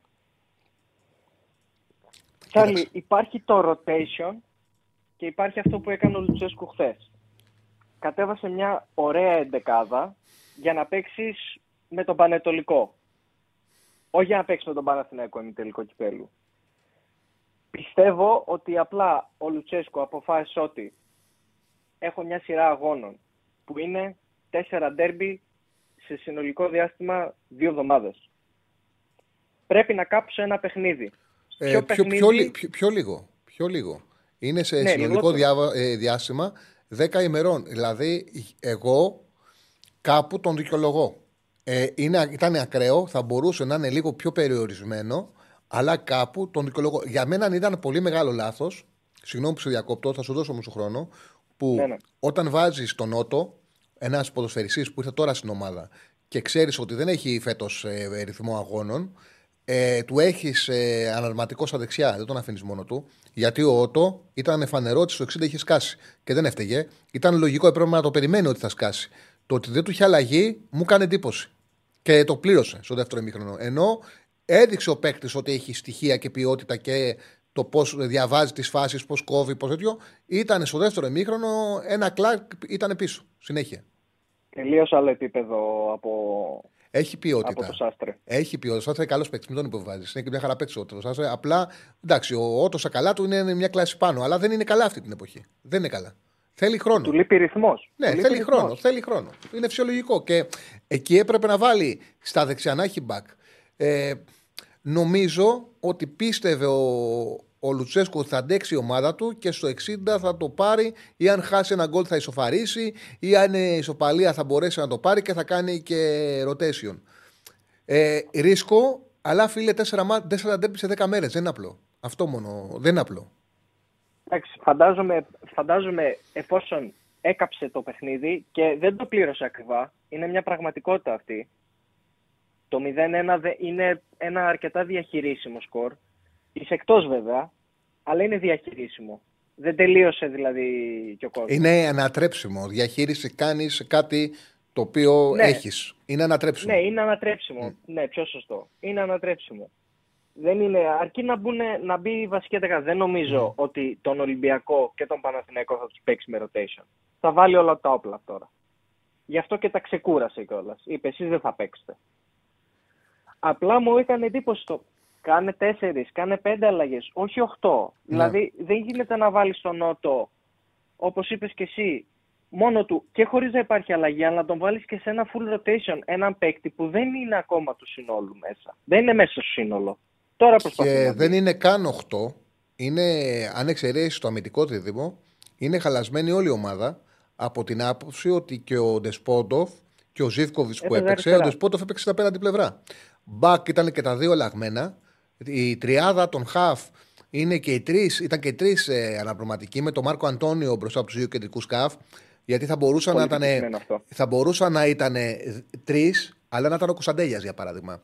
Οπότε εκεί δεν είναι τόσο μεγάλο. Δηλαδή τρεις αλλαγές θα ήταν πάλι, αλλά θα παίζει ο Κωνσταντέλια. Τώρα που ο Κωνσταντέλια δεν μπορούσε να παίξει, ουσιαστικά έπαιξε ο τέταρτος, ο πέμπτος και ο έκτος χαφ στον Πάουκ. Όχι, ο πέμπτος, ο έκτος και ο έβδομος χαφ στον Πάουκ. Ήταν πολύ χαλασμένη η δεκάδα του Πάουκ και ήταν λογικό ο Παναθηναϊκός να είναι κα- καινούριο και να είναι καλύτερος. Αλλά δείχνει ότι ο Πάουκ πόσο σκληρή ομάδα ήταν που τον δυσκόλεσε πολύ τον Παναθηναϊκό και τον έκανε να την πανηγυρίσει πάρα πολύ αυτή η νίκη, τη νίκη που ήταν σημαντική. Ο Παναθηναϊκός καλά έκανε, δεν φταίει. Ο Παναθηναϊκός έκανε το ρωτέσιόν του με τις αίρες πάρα πολύ σωστά και πήγε να δώσει τη μάχη του με την καλή του ομάδα. Φυσικά και δεν φταίω. Ε, τι, Ο Παναθηναϊκός καλά έκανε. Τι. Απλά δεν εκμεταλλεύτηκε όσο θα μπορούσε να εκμεταλλευτεί. Ή μπορεί να μην μπόρεσε να εκμεταλλευτεί όσο μπορούσε να εκμεταλλευτεί ότι ο Πάοκ έκανε τόσο ριζικό rotation. Γιατί το rotation που βλέπαμε καθ' όλη ε, τη χρονιά δεν ήταν αυτό που είδαμε στον ημιτελικό. Ο Πάοκ άλλαζε 5-6 παίκτες και άλλαζε στοχευμένα. Πρόσεχε τι αλλάζει, άλλαζε δίδυμα. Δηλαδή αυτό το πράγμα που είδαμε χθες δεν είναι το rotation που κάνει συνήθως ο Πάοκ. Ήταν κάτι πολύ πιο μαζικό. Ξερίζωσε την ομάδα. Νομίζω ότι ξεκάθαρα ήξερε ο Λουτσέσκου, μάθανε ότι δεν βγαίνουν τα κουκιά για σήμερα. Ε, το είχαν πει και χτε ότι θα καταλάβουμε την δεκάδα του Λουτσέσκου τι θα γίνει σήμερα. Κατάλαβε ο Λουτσέσκου ότι σήμερα δεν βγαίνουν τα κουκιά, του το είπανε. Ότι πάμε για αναβολή, ότι πάμε για να πηγαίνει το ματς Κυριακή. Και θεώρησε ότι πρέπει να κρατήσει την πρώτη θέση για το πρωτάθλημα και πίστεψε κιόλας ότι το αποτέλεσμα θα είναι ανατρέψιμο ή διαχειρίσιμο για την άλλη Τετάρτη. Δηλαδή ότι τον παίρνει. Και με τον κόσμο ότι σε αυτό το ματς δεν ήθελε με τίποτα να κάνει rotation με την ΑΕΚ, καταλαβαίνουμε τον λόγο. Δεν ήθελε με τον Ολυμπιακό. Είναι δύσκολη συγκυρία γιατί είχε και ντέρμπι την προηγούμενη και ντέρμπι την επόμενη. Είναι δύσκολο, ήταν δύσκολη συγκυρία. Δηλαδή να του δώσουμε αυτό το άλοθη που ναι, και κάποιος θα μπορούσε να πει: Βάζω τέσσερις με τον Παναθηναϊκό, τέσσερις με, την, ε, με τον Ολυμπιακό. Ε, ο Λουτσέσκου είπε να χαλάσω ένα μάτς. και μπορεί να μου βγει. Θα δούμε. Αυτό σημαίνει ότι θα πάει στα επόμενα δύο μάτς στον ε, επαναληπτικό και με τον Ολυμπιακό με full γκάζια, όλα τα όπλα μέσα. Ό,τι καλύτερο μπορώ να παρατάξω, αυτό θα παρατάξω. Τέλος. Μμμ. Φαντάζομαι θα έχει επιστρέψει και ο Κωνσταντέλιας και αν παίξει σαν αλλαγή ας πούμε, με τον Ολυμπιακό θα είναι σίγουρα με τον Παναθηναϊκό στη Λεωφόρο. Ήωση έχει, τι, τι, αν είναι δυνατόν δηλαδή. Είναι Ε, οικολογιώσεις, τι να κάνουμε τώρα. Και Απλά ξέρεις, με... σε, σε εξαντλούν. Ε, ε, Ναι, εδώ το καταλαβαίνουμε, εξαντλούμαστε εμείς που δεν είμαστε αθλητές και δεν έχουμε να πάμε να τρέξουμε και να καλύψουμε αποστάσεις. Που έχουμε να πάμε ε, από το κρεβάτι στο γραφείο μας για να γράψουμε και μετά να πάρουμε το μετρό για να πάμε να πατήσουμε να πάμε στη δουλειά μας. Και εξαντλούμαστε από την ε, ίωση. Σε διαλύει. Όχι μόνο να είσαι αθλητής και να πρέπει να κάνεις τρεξίματα. Ε, ισχύει. Για τον Παναθηναϊκό, οκ, δεν ε, είναι να πεις κάτι, συγχαρητήρια για την νίκη. Το γκολ είναι πανέμορφο και θα Ναι. πω το εξής. Το, το γκολ σαν γκολ αδικείται από το τελείωμα που ήρθε. Γιατί πια, κάνει την, ε, πιάνει την μπάλα ο Κοτάρσκι, την αποκρούει και μέσα στην αναμπουμπούλα κάποιος την κλωτσάει μέσα. Η επίθεση είναι πάρα πολύ όμορφη. Ξάξιζε ένα πιο ωραίο τελείωμα. Δηλαδή, άξιζε κάτι, ένα πιο ωραίο τελείωμα αυτή η φάση. Γιατί είναι πολύ ωραία επίθεση. Κώστα μου, σε Ε, ευχαριστούμε. Α, ολοκλήρωσε. ε, Νομίζω ότι τελείωσες. Ε, Δύο, δύο πραγματάκια Ναι, ναι, ακόμα ναι. και επίσης τρομερή επέμβαση του Κοτάρσκι στο Σπόρα, τρομερό. Καταπληκτικός Δρακόφσκι, πολύ καλός, δηλαδή έβγαλε δύο- δύο-τρία μαλλιά, έβγαλε δύο-τρεις πολύ μεγάλες φάσεις. Ξέρεις τι, του ΜΕΙΤΕ είναι δύσκολη η κεφαλιά και κάνει τέτοιο τέντομα που την κάνει να φαίνεται εύκολη. Δηλαδή, σου, ο τρόπος που πέφτει, αν το ξαναδείς και πιο πλάι να πήγαινε, θα το πιάνε. Έχει Ο Σαμάτα τρομερ... ήταν. Ε, του Σαμάτα, ναι, που είπε ΜΕΙΤΕ ο Τσόχος και μετά τον διόρθωσε. Ήταν κεφαλιάκι όμως. Που... Και πήγε εκεί. Ήταν δύσκολο. Και το κάνει που απλώνει το, το, το σώμα του, το τέντομά του, σε κάνει να καταλάβεις ότι και πιο εκεί να πήγαινε θα το βγάζε. Έχει τρομερό άνοιγμα στο, στην εκτείναξή του. Τρομερό άνοιγμα. Ανοίγει ολόκληρος και έχει πολύ, έτσι, είναι πολύ ελαστικός. Πέρα από τις Όχι, σωστέ είναι- τοποθετήσεις που είναι σημαντικό, το πρώτο πιο σημαντικό είναι τοποθετήσεις και αυτό φάνηκε και στην παράλληλη που πιάνεις στο πρώτο ημίχρονο. Έχει τρομερό άνοιγμα στην εκτείναξή του. Και με τον Ατρόμητο έχει πιάσει ένα δύσκολο που το κάνανε γκολ μετά. Φαίν- Φαίνεται ότι, και ότι είναι και ικανός να κάνει τον Παναθηναϊκό να ξεχάσει τον Πρινιόλι. Φαίνεται ότι είναι Ναι, τρομερός. ναι, ναι, ναι, σίγουρα. Για σίγουρα. να, και για να κλείσω, να σταθώ λίγο σε αυτό που έγινε με τον Τάισον και τον Μπακασέτα.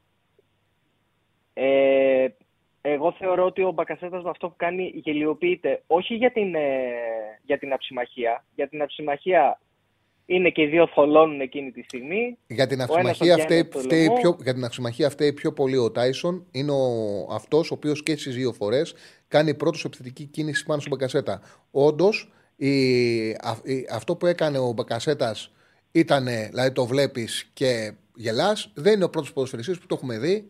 Παιδιά, εκείνη την ώρα, εκείνη την ώρα δεν τα σκέφτεσαι αυτά.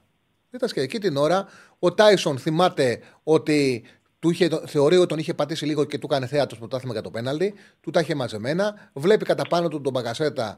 Σε δύο φορές πάει να του και καλά να του ορμήξει. Ο Μπακασέτας και αυτός αντιδράει. Μετά βλέ- κα- καταλαβαίνει ότι του λειτουργεί με ένταση πάνω του ο Τάισον. Αυτόματα σου λέει να, πάρω, θέ- να κάνω θέατρο. Συμβαίνουν αυτά στο ποδόσφαιρο. Δεν είναι και τίποτα. Δηλαδή, μην το, το, το τραβάμε τα μαλλιά.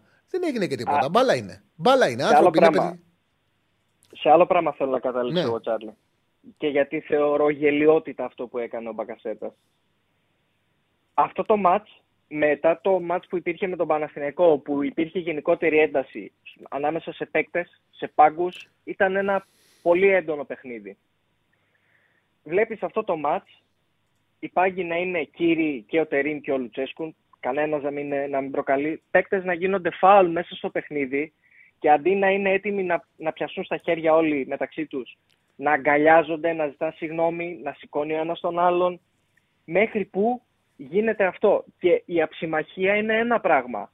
Αυτό που δημιούργησε όλο το κλίμα και έκανε όλο τον χαμό που και ήταν με, και στο μάτς και μετά μέσα από τις ΠΑΕ που εγώ συμφωνώ με την ΠΑΕ ΠΑΟΚ σε, στην ανακοίνωση με, με εξαίρεση ένα πράγμα δεν υπήρχε κανένας λόγος να αναφέρει την εθνική Ελλάδα. Παιδιά, ούτε, ανα, ούτε ανακοίνωσης χρειαζόταν. Ποδόσφαιρο είναι. Είναι μια φάση που την έχουμε δει 500 φορές. Συνέχεια τη βλέπουμε. Συνέχεια βλέπουμε κάποιος παίκτης να σπρώχνεται και μετά σε λαθασμένο χρόνο να κάνει αυτή την αντίδραση που κάνει ο Μπακασέτας. Και συνέχεια βλέπουμε την αντίδραση που κάνει ο Τάισον που ε, πάνω στα νεύρα έχει κοντά του τον αντίπαλο και πάει να τον σπρώξει και Συμβαίνουν αυτά. Μπάλα είναι, μην το, το αναλύουμε τόσο πολύ. Ε, Αθλητές είναι. Πάνω στην ένταση, okay, είχαν λασμένη συμπεριφορά. Και ο Μπεκασέτα το κατάλαβε και, έκανε, και έβγαλε ανακοίνωση. Και ο Τάισον ζήτησε συγγνώμη από τους παίκτε του. Μην το πάμε παραπάνω. Αυτό είναι. Και ο Μπεκασέτας ξέρει ότι έκανε λάθος, ανακοίνωση έβγαλε. Ναι, δεν είναι κάτι παραπάνω. Μπάλα είναι. Μια... Δεν είναι. Μην το πολύ αναλύουμε. Δεν έγινε κάτι. Δεν ε, έκαναν κανένα έγκλημα. Ούτε θα δικαστούν για κάτι δεν έγινε κάτι. Η ατμόσφαιρα ωραία ήταν.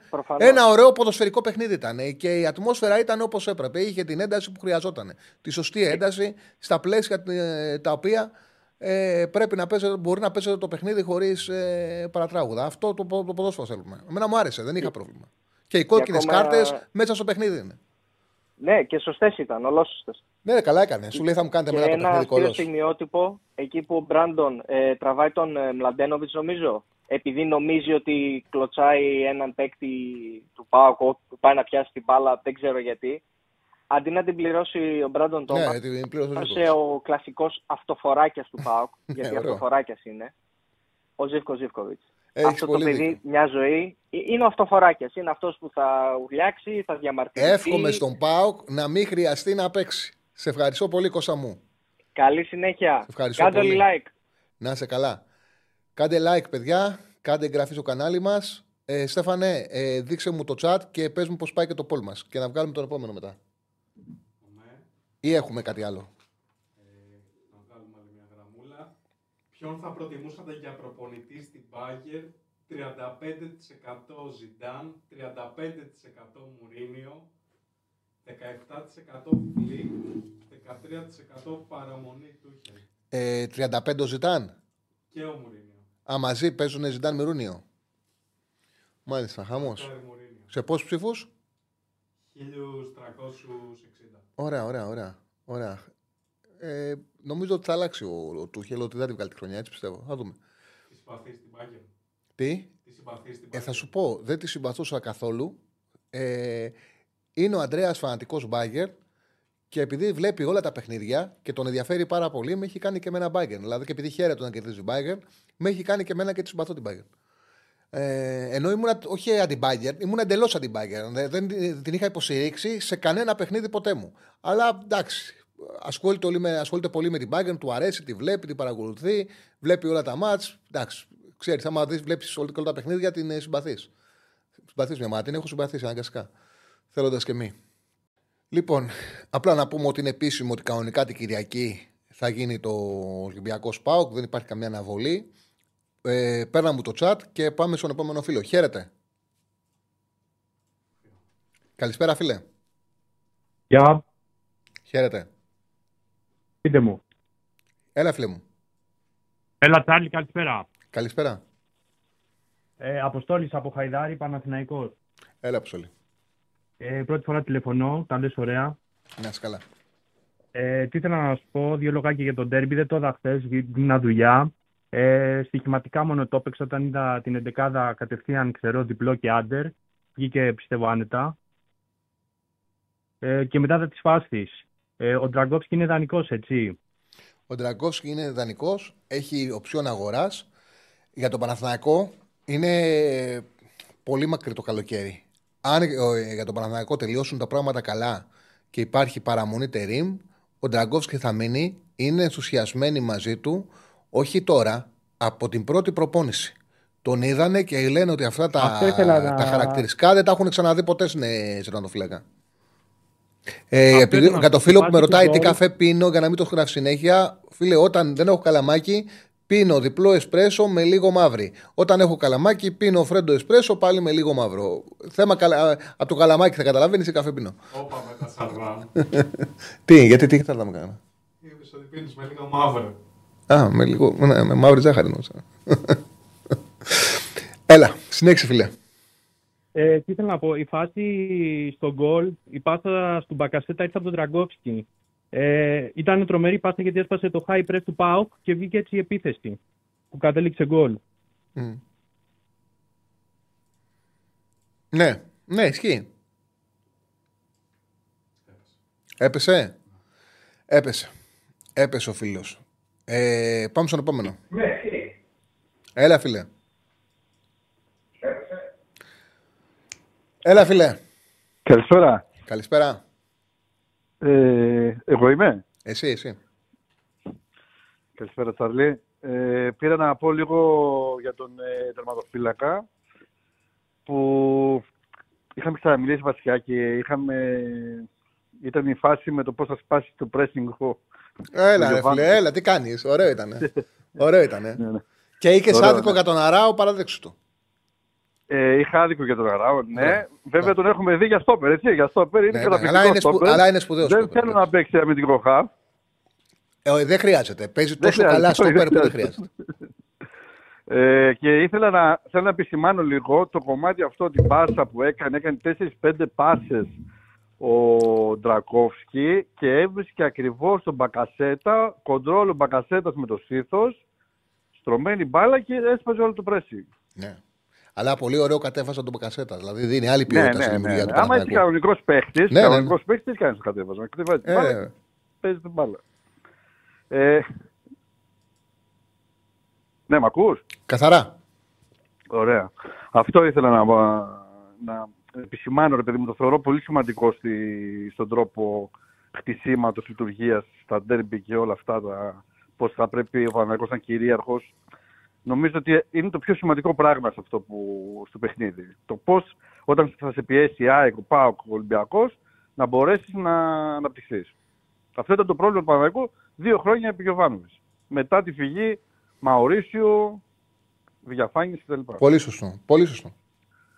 Τα υπόλοιπα με, καλ- με καλύψαν και οι προηγούμενοι, με κάλυψε και εσύ.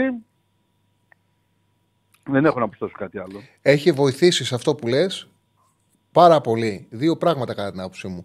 Το πρώτον είναι ότι ο Παναθηναϊκός δεν ξεκινάει, άμα δεις, όταν πιέζεται την ανάπτυξη του από τόσο χαμηλά.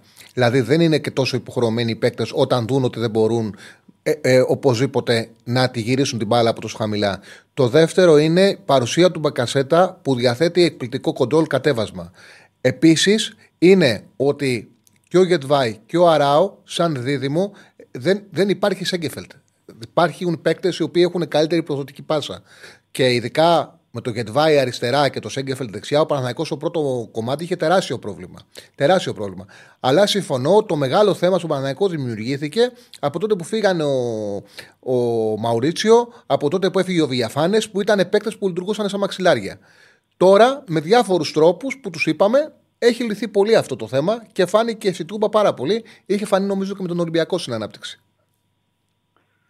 Ναι, ναι. Ε, και ένα τελευταίο τώρα που το θυμήθηκα για το Κότσιρα. Ε, εμένα πάντα μου άρεσε ο Κότσιρα και στο δεξιμπάκ. Αλλά από την έλλειψη του Τερίμ και μετά είναι λες και βλέπεις ένα παίχτη αναλογικά τώρα θα πω, ρε παιδί μου, δηλαδή με πολύ μεγάλης κλάσης, Γερμανός παίχτης, πώς να σου πω, Μάριο Μπάσλερ, ένα ένα τέτοιο πράγμα. Τον βάζει μέσα, δεν θα πω κίνη και τέτοια. Τον βάζει μέσα, τον βάζει παντού και παίζει με άνεση ε, αυτοπεποίθησης ενός παίχτη με τεράστιες κλάσεις. Φίλε, το Δεν όνομά ξέρω αν σου. είναι ψυχολογικό. Το αν όνομά τον σου. έχουν ανανεώσει, είναι ψυχολογικό και πετάει ο άνθρωπος. Αλλά ε, έχω εντυπωσιαστεί, δεν το ξαναδεί εγώ αυτό. Το, ε, το όνομά σου, φίλε; Χρήστος. Χριστό, να σου πω κάτι. Ο Κότσιρα τον Δεκέμβριο θα γίνει 32. Αν δεν τύχαινε να συνεργαστεί με το Τερίμ, πιστεύω ούτε ο ίδιος θα είχε καταλάβει τις δυνατότητές του. Δηλαδή, και εγώ τον πίστευα. Εγώ, μάλιστα, σε προσωπικό επίπεδο του είχα μιλήσει μια μέρα και θεωρούσα ότι πρέπει να βάλεις σαν στόχο πριν τρία χρόνια να γίνει βασικός δεξιμπάκ στην εθνική. Γιατί πίστευα ότι εκεί έχει κενό η εθνική ομάδα και ο ίδιος έχει όλα τα σωματικά προσόντα, τότε ήταν 28, για να φτιάξει μετά τα 28 του μια πολύ καλή τριετία, τετραετία και να γίνει βασικός δεξιμπάκ στην εθνική ομάδα. Θέλω να σου πω ότι τον πίστευα. Δεν μπορούσα να φανταστώ ότι θα μπορούσε με τόσο άνεση να καλύπτει το ίδιο παιχνίδι μόνιμα και τους δύο ρόλους. Δηλαδή, νομίζω ότι ήρθε ο Τερήμ για να πει και στο ίδιο το παιδί ο- να του δείξει τι προσόντα είχε. Ε, του φτιάξε την αυτοεπίθεση και του βρήκε κιόλα το ρόλο του. Ότι μπορεί να παίξει στο κέντρο εύκολα Και ξέρεις, γίνεται ένας παίχτη, παίζει και στο κέντρο, αρχίζει και αποκτά με την μπάλα επαφή. Οπότε όπου και αν το βάλεις είναι άνετος. Είναι άνετος πλέον ο Κότσιρας, γιατί έχει με την μπάλα πλέον πολύ επαφή. Πολύ, πολύ άνετος, πολύ άνετος και στις έντρες του και θα πάει να, να κάνει και τελική. Τώρα τον είδες να πάει να κάνει πάσες, ε, ε, key passes και τέτοια. Ε, Φοβερός, φοβερός. Εξαιρετικός. Να είσαι Μπράβο, καλά. Μπράβο το. Να είσαι καλά. να είσαι- Να είσαι καλά, να είσαι καλά, φίλε. Λοιπόν, στα 1000, στους 1500 το κλείνουμε με Ζιντάν 35%, Μουρίνιο 34%, μεγάλη μάχη των δύο, δεν βγήκε αυτοδυναμία. Ε, Φλικ 17% και μόνο το 13% θέλουν την, παρανο- την παραμονή του Τούχελ. Ένας φίλος λέει ότι λέει στους φίλους σου να φύγουν από το κανάλι. Γιατί του, του κάνω. Είμαι παραμυθάς, λέει. Τι παραμυθάς. Το μοναδικό πράγμα που δεν είμαι. Δεν μπορώ, δεν μπορώ να πω ψέματα. Έχω μεγάλο ελαττώμα σε αυτό. Ε, ακόμα και το ανα... υπάρχουν αναγκαία ψέματα τα οποία πρέπει να πεις, τα οποία εγώ έχω ένα απίστευτα. Ε, είμαι απίστευτη καταλληλότητα για να τα πω. Δεν, δεν μπορώ να τα πω. Γιατί πραγματικά στη ζωή υπάρχουν κάποια ψέματα τα οποία ανα, α- αναγκαστικά να τα πεις. Είναι υποχρεωτικό, είναι και ψέματα ευγενίας.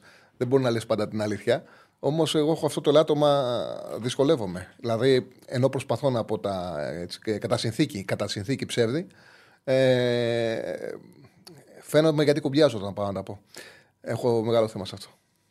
Λοιπόν, πάμε στον επόμενο. Καλησπέρα. Α, δεν έχουμε γραμμή. Όποιος καλέσει θα βγει κατευθείαν. 2-10-22-05-444 το τηλεφωνικό μας κέντρο. Ψηφίστε αυτό που κάνουμε κάθε φορά για το αποτέλεσμα του Ολυμπιακού Φέρνε Βάρος. Ε, το βάζουμε και σαν πόλ. Τι ομάδα είσαι από Ιταλία. Δεν είμαι. Δεν, γενικά δεν ε, δένομαι ομάδες. Πιο πολύ, να σου πω την αλήθεια, έτσι λίγο πιο πολύ έχω συμπάθεια στην ντερ και μια σ- μικρή συμπάθεια και στη Ρώμα.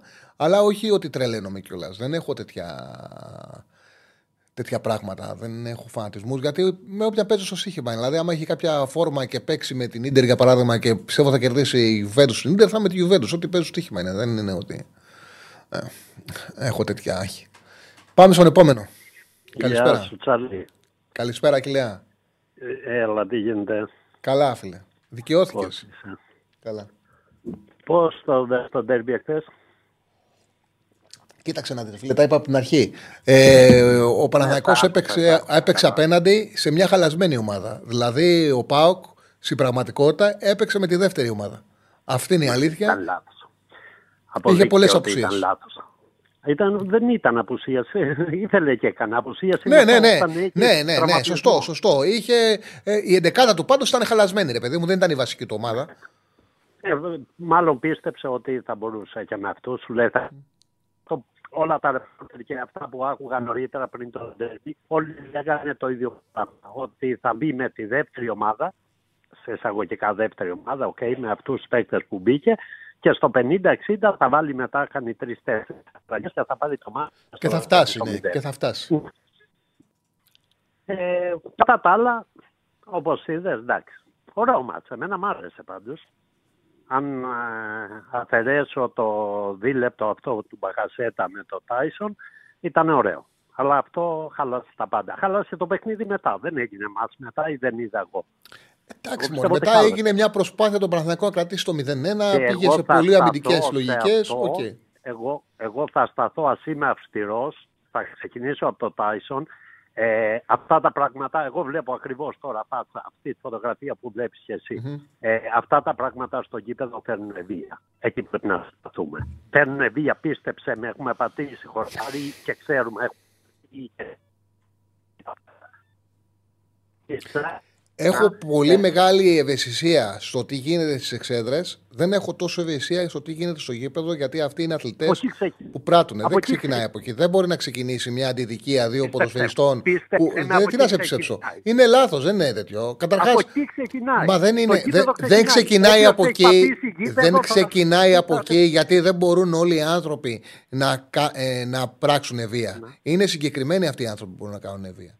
Οι ποδοσφαιριστέ ξεκινάει οι όμως. ποδοσφαιριστές είναι αθλητέ, τρώνε κλωτσιές, τρώνε Δεν- σπροξήματα, δεν. τραβιούνται. Και Είναι κανένα. φυσιολογικό να Δηλαδή, έχουν τέτοιε εσύ αντιδράσεις. Το θεωρείς, τον Μπακασέτα το θεωρείς αθλητή με αυτό που έκανε. Ε, τι να μην το θεωρώ Εγώ αθλητή, έκανα- μωρέ. θυμάσαι, Όχι, εγώ δεν θα πω το... και άλλη μια αποφάσισα ότι δεν είναι αθλητής ο Μπακασέτα. Αποφάσισα ότι εγώ, επειδή. αποφάσισα- εγώ, εγώ Καλά πιστεύω έκανες. ότι δεν είναι. Δεν Εντάξει. είναι για το λόγο με τον τρόπο που έδρασε. Ξέρεις Εγώ πόσοι θα σου παίκτες το έχουν θυμίσω κάνει μόνο αυτό; ένα. Θα Μα σου το έχουν θυμίσω κάνει πάρα μόνο πολλοί ένα. παίκτες αυτό. Τον Πρώτη ίδιο, φορά το τον βλέπει. ίδιο παίκτη. Εγώ θα σου θυμίσω τον ίδιο παίκτη. Ε, παίζαμε ε, το καλοκαίρι που μας πέρασε, έπαιζε τράμς μέσα στο παιχνίδι. Δεν επιδόσει- Δεν το δε, σε χάνουμε, φίλε. Έτσι. Σε χάνουμε. Το κάνει. Μα πώς τώρα. Σε χάνουμε. Προσπάθησε να κάτσεις κάπου σταθερά. Ναι, εγώ σταθερά είμαι. Πώς πάμε. Ωραία. Ε, θα μ' ακούς; Ναι. Το χάσαμε; Κάναμε ένα παιχνίδι. Αχιλέα μου δεν ακούγεσαι. Ξαναπάρε να σε βγάλουμε. εγώ σας ακούω πάντως. Εμείς σε ακούμε. Για πες τώρα για μιλά. Τώρα μ' ακούς; Ωραία, πάμε. Ναι. Ε, εγώ θα θυμίσω μόνο ε, σε ένα παιχνίδι πέρυσι, είχαν παίξει το καλοκαίρι, πέρυσι τέλος πάντων, το καλοκαίρι ένα φιλικό με Transport και του κάνει ένα tackling ο Σιμάνσκι, του Μπακασέτα και μπράβο του, χίλια μπράβο του στο κουρμπέλι, πάει τον επιάνει γιατί πιάνει τον ε, Σιμάνσκι από το λαιμό. Ό,τι έκανε εχθές. Εχθές έκανε ακριβώς το ίδιο πράγμα. Τον είχε πιασμένο από το λαιμό και ο άλλος του ρίχνε σφαλιάρες. Και αντί να κάθε όρθιος, έπεθε και έκανε το μουνί μετά. Σαν μουνόπανο έπεσε. Έλα, γεια σου, φίλε, και μην ξαναβγεί. Και μην ξαναβγεί, Αχιλέα. Άμα μπορεί, αν μπορείς, κράτα το τηλέφωνο, μην ξαναβγεί. Αν μπορείς. Δεν είναι δυνατόν. Εντάξει, τον άφηνα, ε, δηλαδή μία-δύο, οκ. Εντάξει. Κάπου υπάρχει και ένα όριο. Κάπου υπάρχει και ένα όριο.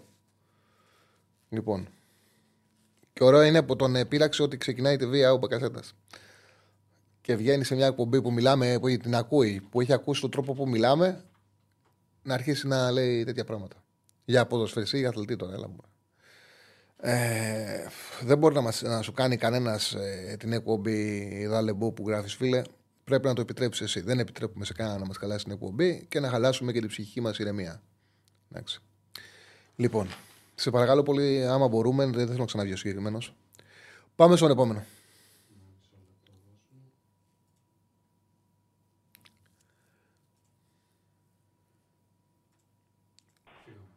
Καλησπέρα. Γεια σου, Τσάρλι. Έλα, φίλε μου. Βασίλης, εγώ είμαι Ολυμπιακός.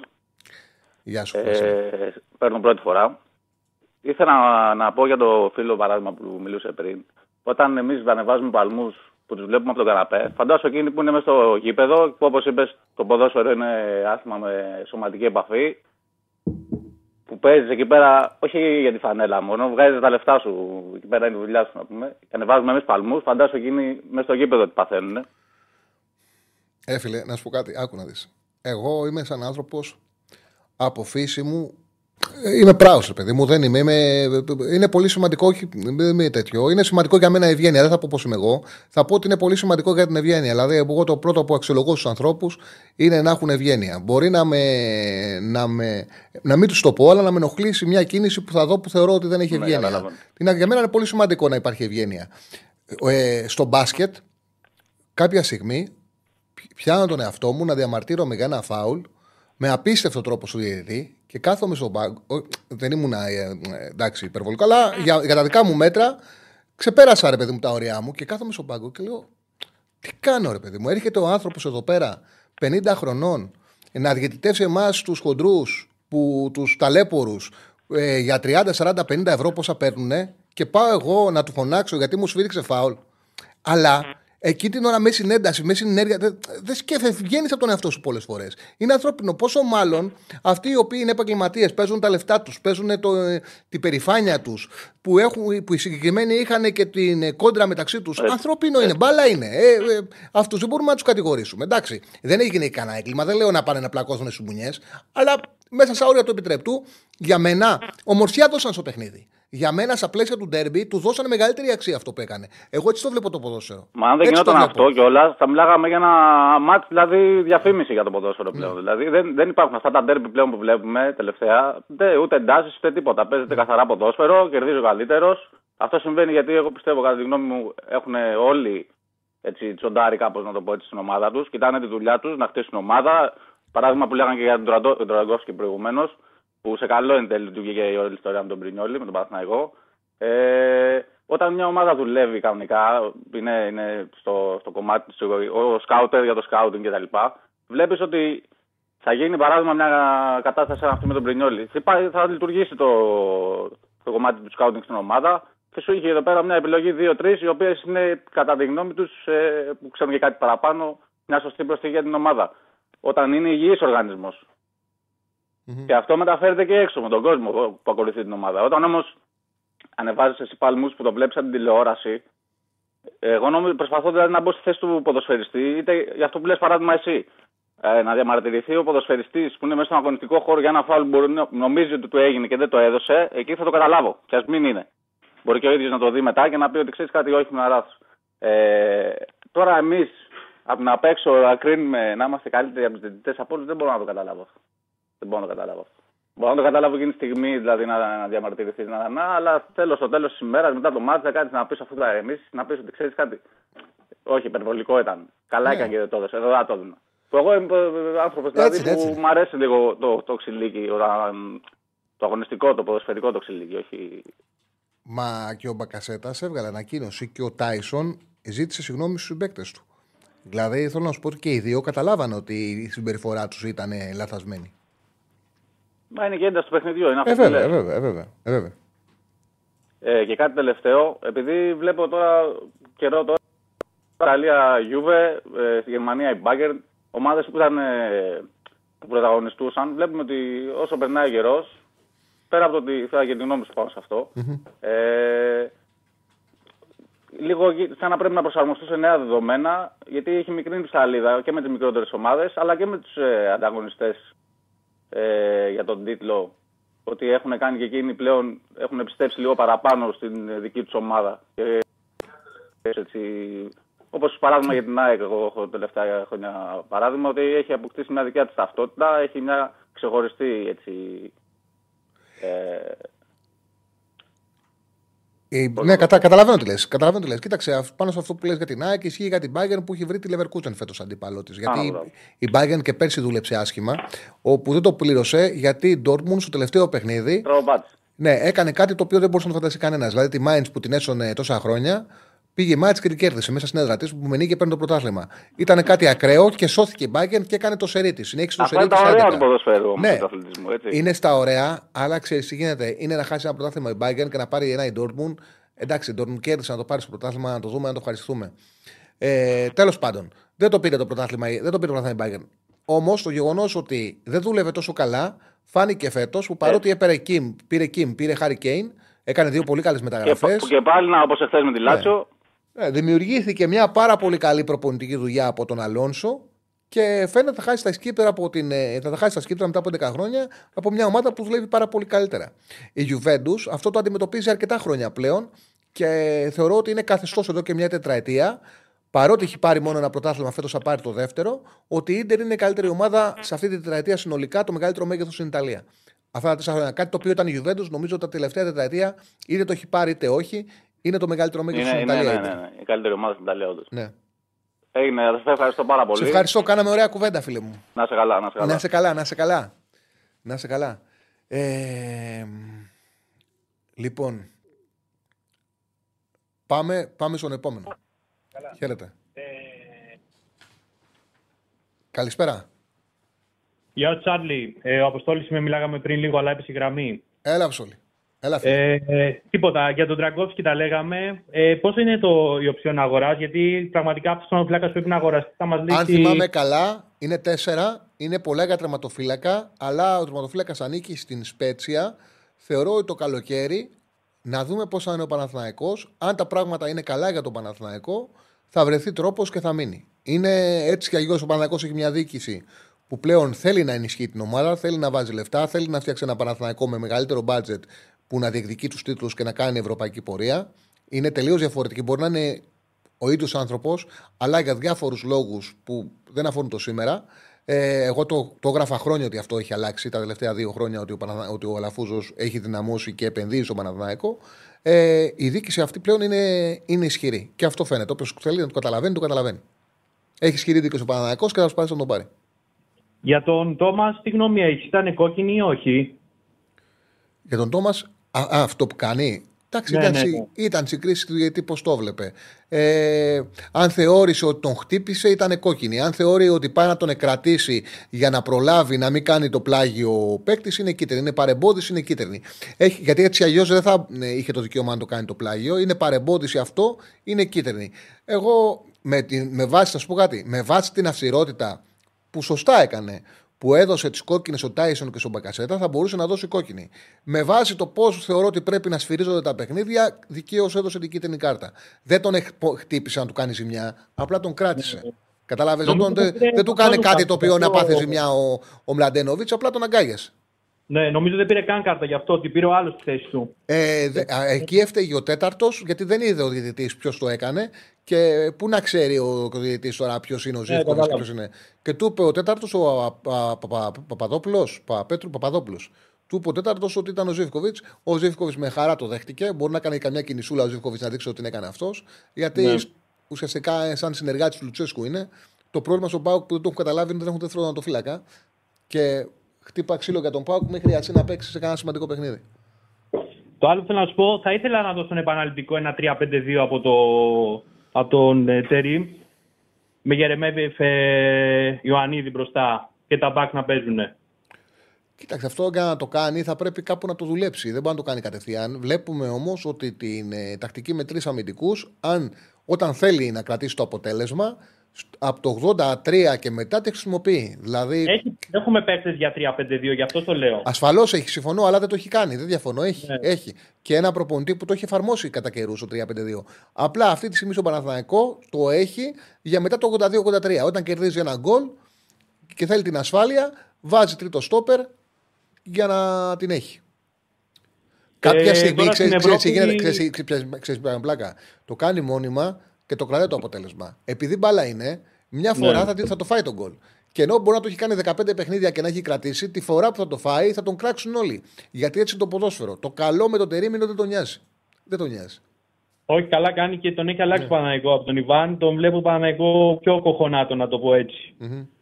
Ε, ο Πονακανό τώρα να πάμε λίγο στην Ευρώπη, δεν καταλαβαίνω γιατί παίζει. Έχει κάψει την Μπάγκερ και πέρυσι στο Champions Και League πέρσι με τη τη City, βέβαια, βέβαια. βέβαια. Και φέτος τώρα. Και το άλλο και είναι χιουμοριστικό και όλα, ο Κέιν πήγε εκεί για να πάρει κανένα τίτλο και τελικά θα- δεν θα πάρει τίποτα. Είναι απίστευτο όμως, έτσι. Είναι απίστευτο. Ο... Ένα τελευταίο και σε αφήνω. Ε, για τον κύριο που είπε πριν για τη βία ότι μπακασέτα και αυτά, εγώ πιστεύω ότι οι αθλητές στο γήπεδο κάνουν ό,τι θέλουν, γιατί άλλωστε για αυτούς είναι το παιχνίδι. Υπάρχει ο διαιτητής να τους τιμωρήσει. Τη βία για μένα την υποκίνησε ως χάρη τώρα ο Μπέος με αυτά που είπε στο παιχνίδι το αντίστοιχο. Για μένα αυτό ήταν. Σε ευχαριστώ πολύ. Πρώτα. Καλό Σε υπόλοιπο ευχαριστώ χαίρετε. πολύ. Γεια. Σε ευχαριστώ πάρα πολύ. Λοιπόν, πάμε στον επόμενο. Καλησπέρα. Καλησπέρα. Καλησπέρα. Καλησπέρα, φίλε. Γεια σας. Έλα, φίλε μου. Μ' ακούτε; Ναι, ναι. Α, με ποιον μιλάω; Καθαρά, κατευθείαν βγαίνετε και μιλάτε μαζί μου. Ο Τσάρλι, με φίλε, κλείσε το YouTube και μιλά. Α, γεια σου, γεια σου, Τσάρη. Τι Έλα, γίνεται, φίλε. Καλησπέρα. Καλησπέρα. Θοδωρής είμαι. Γεια σου, Κάνει. Δωρή. Μια χαρά. Λοιπόν, ε, εγώ δεν θα ήθελα βασικά να σταθώ στο, στο αυτό που έγινε στο χθεσινό μάτς. Δεν έχω καμία σημασία άλλο, δεν τα έχεις πει και εσύ.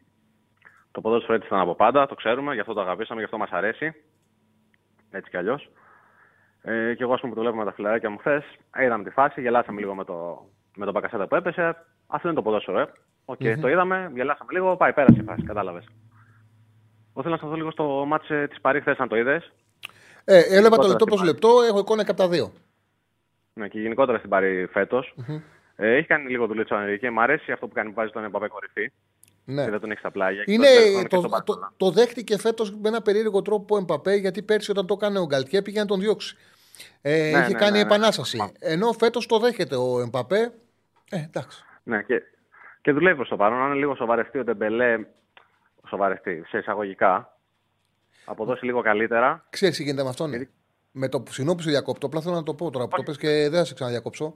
Όταν παίρνει Όχι, την όχι, μπάλα, ναι, όχι. όταν παίρνει την μπάλα, το, τρέξ, το control και το τρέξιμο που κάνει, λες ρε παιδί μου, κάτι θα γίνει τώρα, σαν αναστατώνει. Δηλαδή έχει. Αυτό, τη- αυτό ακριβώς. Και δεν κάνει τίποτα ποτέ. Δεν τη τελειώνει τη Ναι, φάση ναι. ποτέ. Εγώ που το βλέπω και το Ναι. γαλλικό, με το που παίρνει την μπάλα, λες τι είναι αυτός, τι παίκτης είναι αυτός. Φεύγει με ένα τούρμπο και δεν το τελειώνει. Δεν το τελειώνει ποτέ. Κάτι Ναι, ναι. κάνει, κάτι θα μπουρτουκλωθεί, θα γυρίσει την μπάλα πάνω στον φύλακα, κάτι θα κάνει. Δεν είναι. Δεν είναι. Ναι, ναι, δεν το έχεις εμπιστοσύνη σε αυτό το κομμάτι. Δηλαδή. Ναι. Αυτό νιώθω και εγώ όταν το βλέπω. Και εγώ παρακολουθώ γαλλικό και παρακολουθώ, παρακολουθώ και τη συγκεκριμένη ομάδα πάρα πολλά χρόνια. Ε, αυτό σου βγάζει.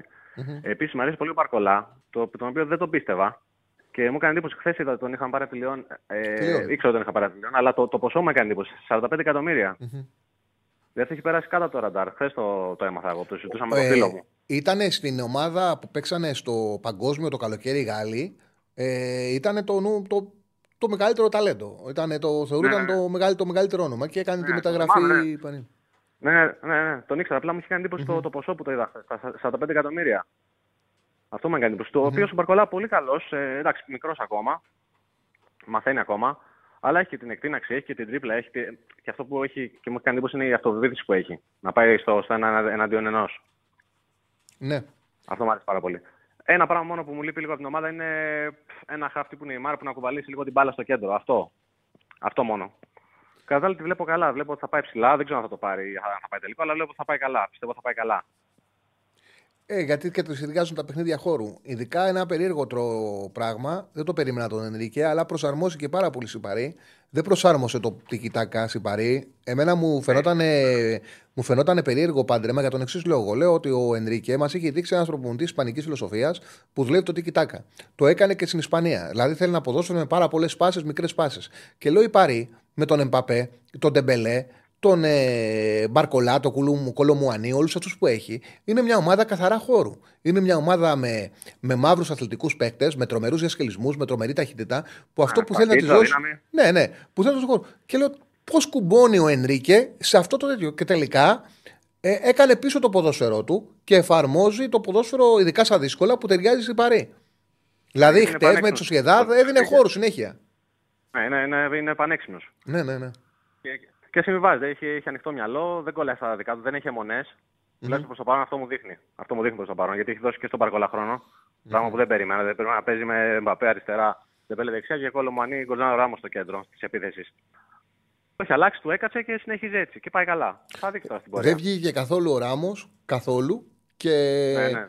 και με αυτόν τον τρόπο, με τον Εμπαπέ μπροστά, έχει αποκτήσει ταχύτητα. Εγώ νομίζω ότι τώρα που το σκέφτομαι που κάνουμε τη συζήτηση, ότι ίσως ο Εμπαπέ πλέον δεν αντιδρά, γιατί καταλαβαίνει, γιατί θα πάει το καλοκαίρι στη Ρεάλ και στη Ρεάλ που έχει και το Βινίσιους, θα είναι πιο εύκολο για όλους να φτιάξουν Βινίσιους αριστερά, Εμπαπέ κορυφή, Μπέλιχαμ από πίσω τους. Θα είναι πιο Ναι, εύκολο. εγώ Θα πάει στη Γάλλια, θα παίζει στο κέντρο, δεν μπορεί να παίζει αριστερά. Ε, ναι, δεξιά. γιατί τι θα πεις ο Βινίσιου. Ε, ναι, Ροντρίγκο, Βινίσιου, Εμπαπέ, Μπέλιχαμ. Δεν υπάρχει αυτό. Ναι. Και κάτι τελευταίο. Ε, πώς το βλέπεις, θα πάει καλοκαίρι Ρεάλ, πώς το βλέπεις το πράγμα. Γιατί μία λέμε, βλέπουμε το ένα, μία βλέπουμε το άλλο. Νομίζω ναι, αλλά πού να το πω. Ό,τι, γίνει, ό,τι διαβάζω. δια- Ό,τι διαβάζεις, διαβάζω. Ναι, ό,τι διαβάζεις, Είναι διαβάζω. αυτό. Νομίζω θα πάει. Ωραία, έγινε τσάλι. Ευχαριστώ πάρα πολύ. Να είσαι καλά, να είσαι καλά. Καλή συνέχεια, καλή συνέχεια. Λοιπόν, 42% δίνουν νίκη Ολυμπιακού, 32% φεν- διπλό και 24% ισοπαλίας σε 755 ψήφους. Και αλλάξαμε Πολ και έβαλες πάνω στη συζήτηση το αν θεωρεί ο κόσμος ότι πόσο γράψε τη θυμίζει το άθλημα αυτό που συνέβη χτε ή όχι. Οκ. Ε, τα σχολιά σου ανέβαζα του Μπερνάρ και αν πιστεύει ότι θα έχουμε θέμα στο 6, διότι στα playoff ο Πέρεθ θα σκάσει τα συνεχόμενα παιχνίδια. Κοίταξε να δεις, μπορεί να πάει και ο Κότσιρα στο 6 με τον Τσέριν. Δηλαδή ο Παναθηναϊκός έτσι όπως παίζει ο Τερήμ για τα δύσκολα, έχει για το 6 και το 8 τέσσερις παίκτες. Ε, Κότσιρα, Τσέριν, ε, Πέρεθ. Αυτοί οι τρεις είναι οι πρώτες επιλογές. Και τέταρτος δεν είναι ο Βιλένα, είναι ο Ζέκα για τα δύσκολα. Οπότε θεωρώ ότι το Αράο ε, δεν πρέπει να σπάσει το Αράο Γετβάη. Υπάρχει, όπως λέει και ο φίλος ο Πάνισερ, ο Αρά, η επιλογή να παίξει ο Αράος στο 6 και να πάει αριστερό στο Ούγο. Και αυτό μπορούμε να το δούμε.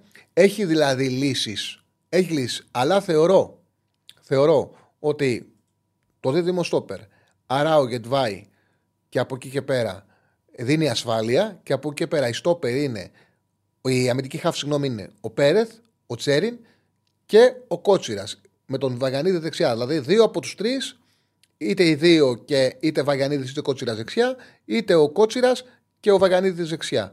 Με έναν από τους δύο. Οπότε υπάρχει περιθώριο να πάρει ανάσες και ο Πέρεθ στη θέση 6. Λοιπόν, Έλα μωρή που βάθμιζες τα, τα τους μπακασέτα. Βλέπουμε όλοι από ποδόσφαιρο. Πρώτος είναι που το έκανε, που έφαγε μια κλωτσιά και έπεσε σε λάθος χρόνο. Που έφαγε, έφαγε μια, πώς το λένε, μια, ένα χτύπημα και έπεσε, το, το, το ένιωσε και έπεσε μετά. Του έκανε δύο φορές επιθετική ενέργεια ο Τάισον. Δύο φορές του έκανε πρώτη επιθετική ενέργεια. Έπεσε λάθος χρόνο για να εκμαιεύσει κόκκινη κάρτα. Οκ, και τι έγινε. Πρώτος είναι ο τελευταίος. Συμβαίνει, είτε έγινε κάτι που, που ο Τάισον πήγε επιθετικά πάνω του. Μπάλα παίζουν. Εντάξει, ποδοσφαιριστές είναι. Σιγά τώρα. Πόσο κάνετε, τι, τι, τι μη μου άπτου είναι αυτό, τι ευθιξία είναι αυτή. Και ο άλλος δεν χαλάσει το παιχνίδι, δεν χαλάσει το παιχνίδι. ίσα ίσα που μετά είδαμε τον Παναθηναϊκό που αναγκάστηκε να γυρίσει πιο πίσω. Είδαμε τον Τερίμ να παίζει με 10 παίκτες και να παίζει με 3 στόπερ. Να βάζει και το Ζέκα και να λέει πάμε 5-4-0 να απλώσει για να κρατήσει το 1-0. Ε, αυτά είναι. Και πήγε χαμηλά, έκανε μια-δύο ευκαιρίες ο Πάουκ, κέρδισε μέτρα, κράτησε ο Παναγό 1-0. Όλα στο ποδόσφαιρο είναι. Ποδόσφαιρο είναι. Τι είναι το ποδόσφαιρο; Τι είναι FIFA, Μήπως είστε, δεν ξέρω, μιλάω μόνο με 13χρονα, 14χρονα που παίζουν FIFA και νομίζουν ότι είναι σαλονιού. Δεν είναι σαλονιού το ποδόσφαιρο. Το ποδόσφαιρο είναι και, είναι και σκληρό άθλημα. Το ποδόσφαιρο τα έχει όλα αυτά. Δεν είναι κακό. Κακό είναι, ξέρετε πότε ενοχλούμε με ένα παίχτη. Όταν κάνει ένα χτύπημα στον αντίπαλό του που διακυβεύεται, που διακυβεύεται η σωματική του ακαιρεότητα. Τότε γίνομαι έξαλλος. Ούτε από αυτά που έκανε ο Τάισον, κάτι τέτοια που του έκανε του Μπακασέτα, υπήρχε πρόβλημα να τραυματιστεί ο Μπακασέτας. Γι' αυτό το λόγο είπα και στον Τόμας ότι εγώ δεν θεωρώ ότι έπρεπε να πάρει κόκκινο Τόμας, γιατί από αυτό που του κάνει δεν μπορεί να πάθει τίποτα Μλάντενοβιτ. Εντάξει. Πάνω στην ένταση έκανε κάτι το οποίο ρε παιδί μου ήταν υπερβολικό, ήταν αχρίαστο και ήταν και παράξενο που το δες. Έτσι του κάνει. Δεν τον χτύπησε. Αν έβλεπα να πάει με τάκλιν, αν έβλεπα να πάει με χτύπημα, ε, ο πρώτος θα ήμουνα που θα έλεγα κόκκινη κάρτα. Εκεί με, την, με το να κάνεις κάτι το οποίο θα κινδυνεύσει σωματική ακεραιότητα του αντιπάλου σου, του συναθλητή σου, του συνάδελφού σου, ε, έχω πρόβλημα. Το να πας τώρα σε μια κοκορομαχία, σε μια αυξομαχία και να πας τώρα να, πά, να, να προσπαθήσεις να πάρεις κάρτα από τον αντίπαλό σου, συμβαίνει ρε παιδιά. Συμβαίνει. OK, okay, εντάξει. Ούτε ο πρώτος είναι ούτε ο τελευταίος. Ε, μην τρελαίνεστε. Πάμε στο επόμενο. Χαίρετε. Ο Μποκασέτα αναβάθμισε, αναβάθμισε το ελληνικό ποδόσφαιρο που ήρθε στην Ελλάδα με την ποιότητα που δείχνει, με τον κοντρόλ που έκανε μέσα στην τούμπα που κατέβασε την μπάλα και έφτιαξε την επίθεση. Αυτό αναβάθμισε το ελληνικό ποδόσφαιρο. Τέτοιοι παίκτες δηλαδή, όχι μόνο ο Μποκασέτα, τέτοιοι παίκτες τον Μποκασέτα που έρχονται και δείχνουν αυτή την ποιότητα. Έλα, φίλε μου. Καλησπέρα, χαίρετε. Καλησπέρα, φίλε μου. Σο, Σωτήρης από Αθηνά, Παναθηναϊκός. Γεια σου, Τύρι. Ε, Τσάρλι, σε μεγάλο αλάνι καταρχάς. Να καλά. Σου. Τα λες, τα λες πολύ σωστά όλα. Ε, μια στιγμή θέλω να σταθώ μόνο να πω κάτι για το σκηνικό τώρα που έχει γίνει με τον Μπακασέτα και τον Τάισον που έγινε στο Ντέρμπι. Ε, όσοι παρακολουθούν γενικά ευρωπαϊκό ποδόσφαιρο καταλαβαίνουν ότι ε, αυτά τα σκηνικά που έγιναν χθες περνάνε έτσι εντελώς στο ψηλό. Και θα φέρω παράδειγμα, γιατί είμαι και υποστηρικτής της Μίλαν, έχω πάει και σαν Σύρο, έχω δει και αγώνα από κοντά κτλ. Θα φέρω ένα σκηνικό που είχε γίνει πρόπερση σε ένα προημιτελικό κυπέλο τη Ίντερ με τη Μίλαν, που κάναν αντίστοιχα έτσι, είχαν ε, πιαστεί κεφάλι με κεφάλι ο Λουκάκου με τον Ιμπραήμοβιτς, που αυτό πέρασε εντελώς στο ψηλό. Δηλαδή, οι άνθρωποι εκεί πέρα το πήρανε, το κάνανε και γκράφιτι, το κάνανε και τυχογραφία και έχει εμπλουτίσει ακόμα περισσότερο το ντέρμπι και το έχει κάνει ακόμα και πιο όμορφο και την πόλη κτλ. Οπότε νομίζω ότι δεν υπάρχει λόγος να καθόμαστε και να το τραβάμε τόσο πολύ για να λέμε ότι τι, τι παίκτης είναι αυτός και τι θέατρο είναι αυτό που κάνει και δεν ξέρω εγώ τι. Είναι, είναι σε χλαμάρες πραγματικά. Ε, και κάτι ακόμα θέλω να πω, γιατί είδα πρόσφατα το ε, ντοκιμαντέρ του Τερίμ στο Netflix, το οποίο είναι απίστευτο, δείχνει πραγματικά τι άνθρωπος είναι και πόσα πραγματικά γνωρίζει.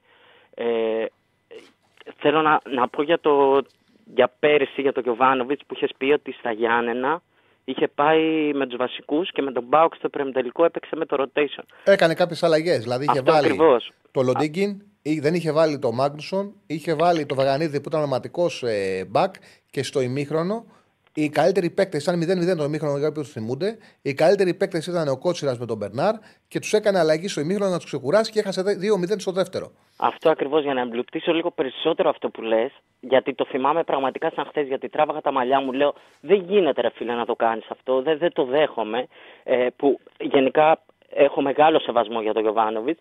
Ε, στα τελευταία, δεν, δεν θυμάμαι αν ήταν 15 ή 10, μπορεί να ήταν και παραπάνω από 15, η ομάδα στην επίθεση μπροστά για τα τελευταία 15 λεπτά έπαιζε αριστερά ο Βέρμπιτς, δεξιά ο Βαγιανίδης και μπροστά, μπροστά ο Καμπετζής. Νομίζω πρέπει να ήταν ο Καμπετζής αυτός που μπήκε.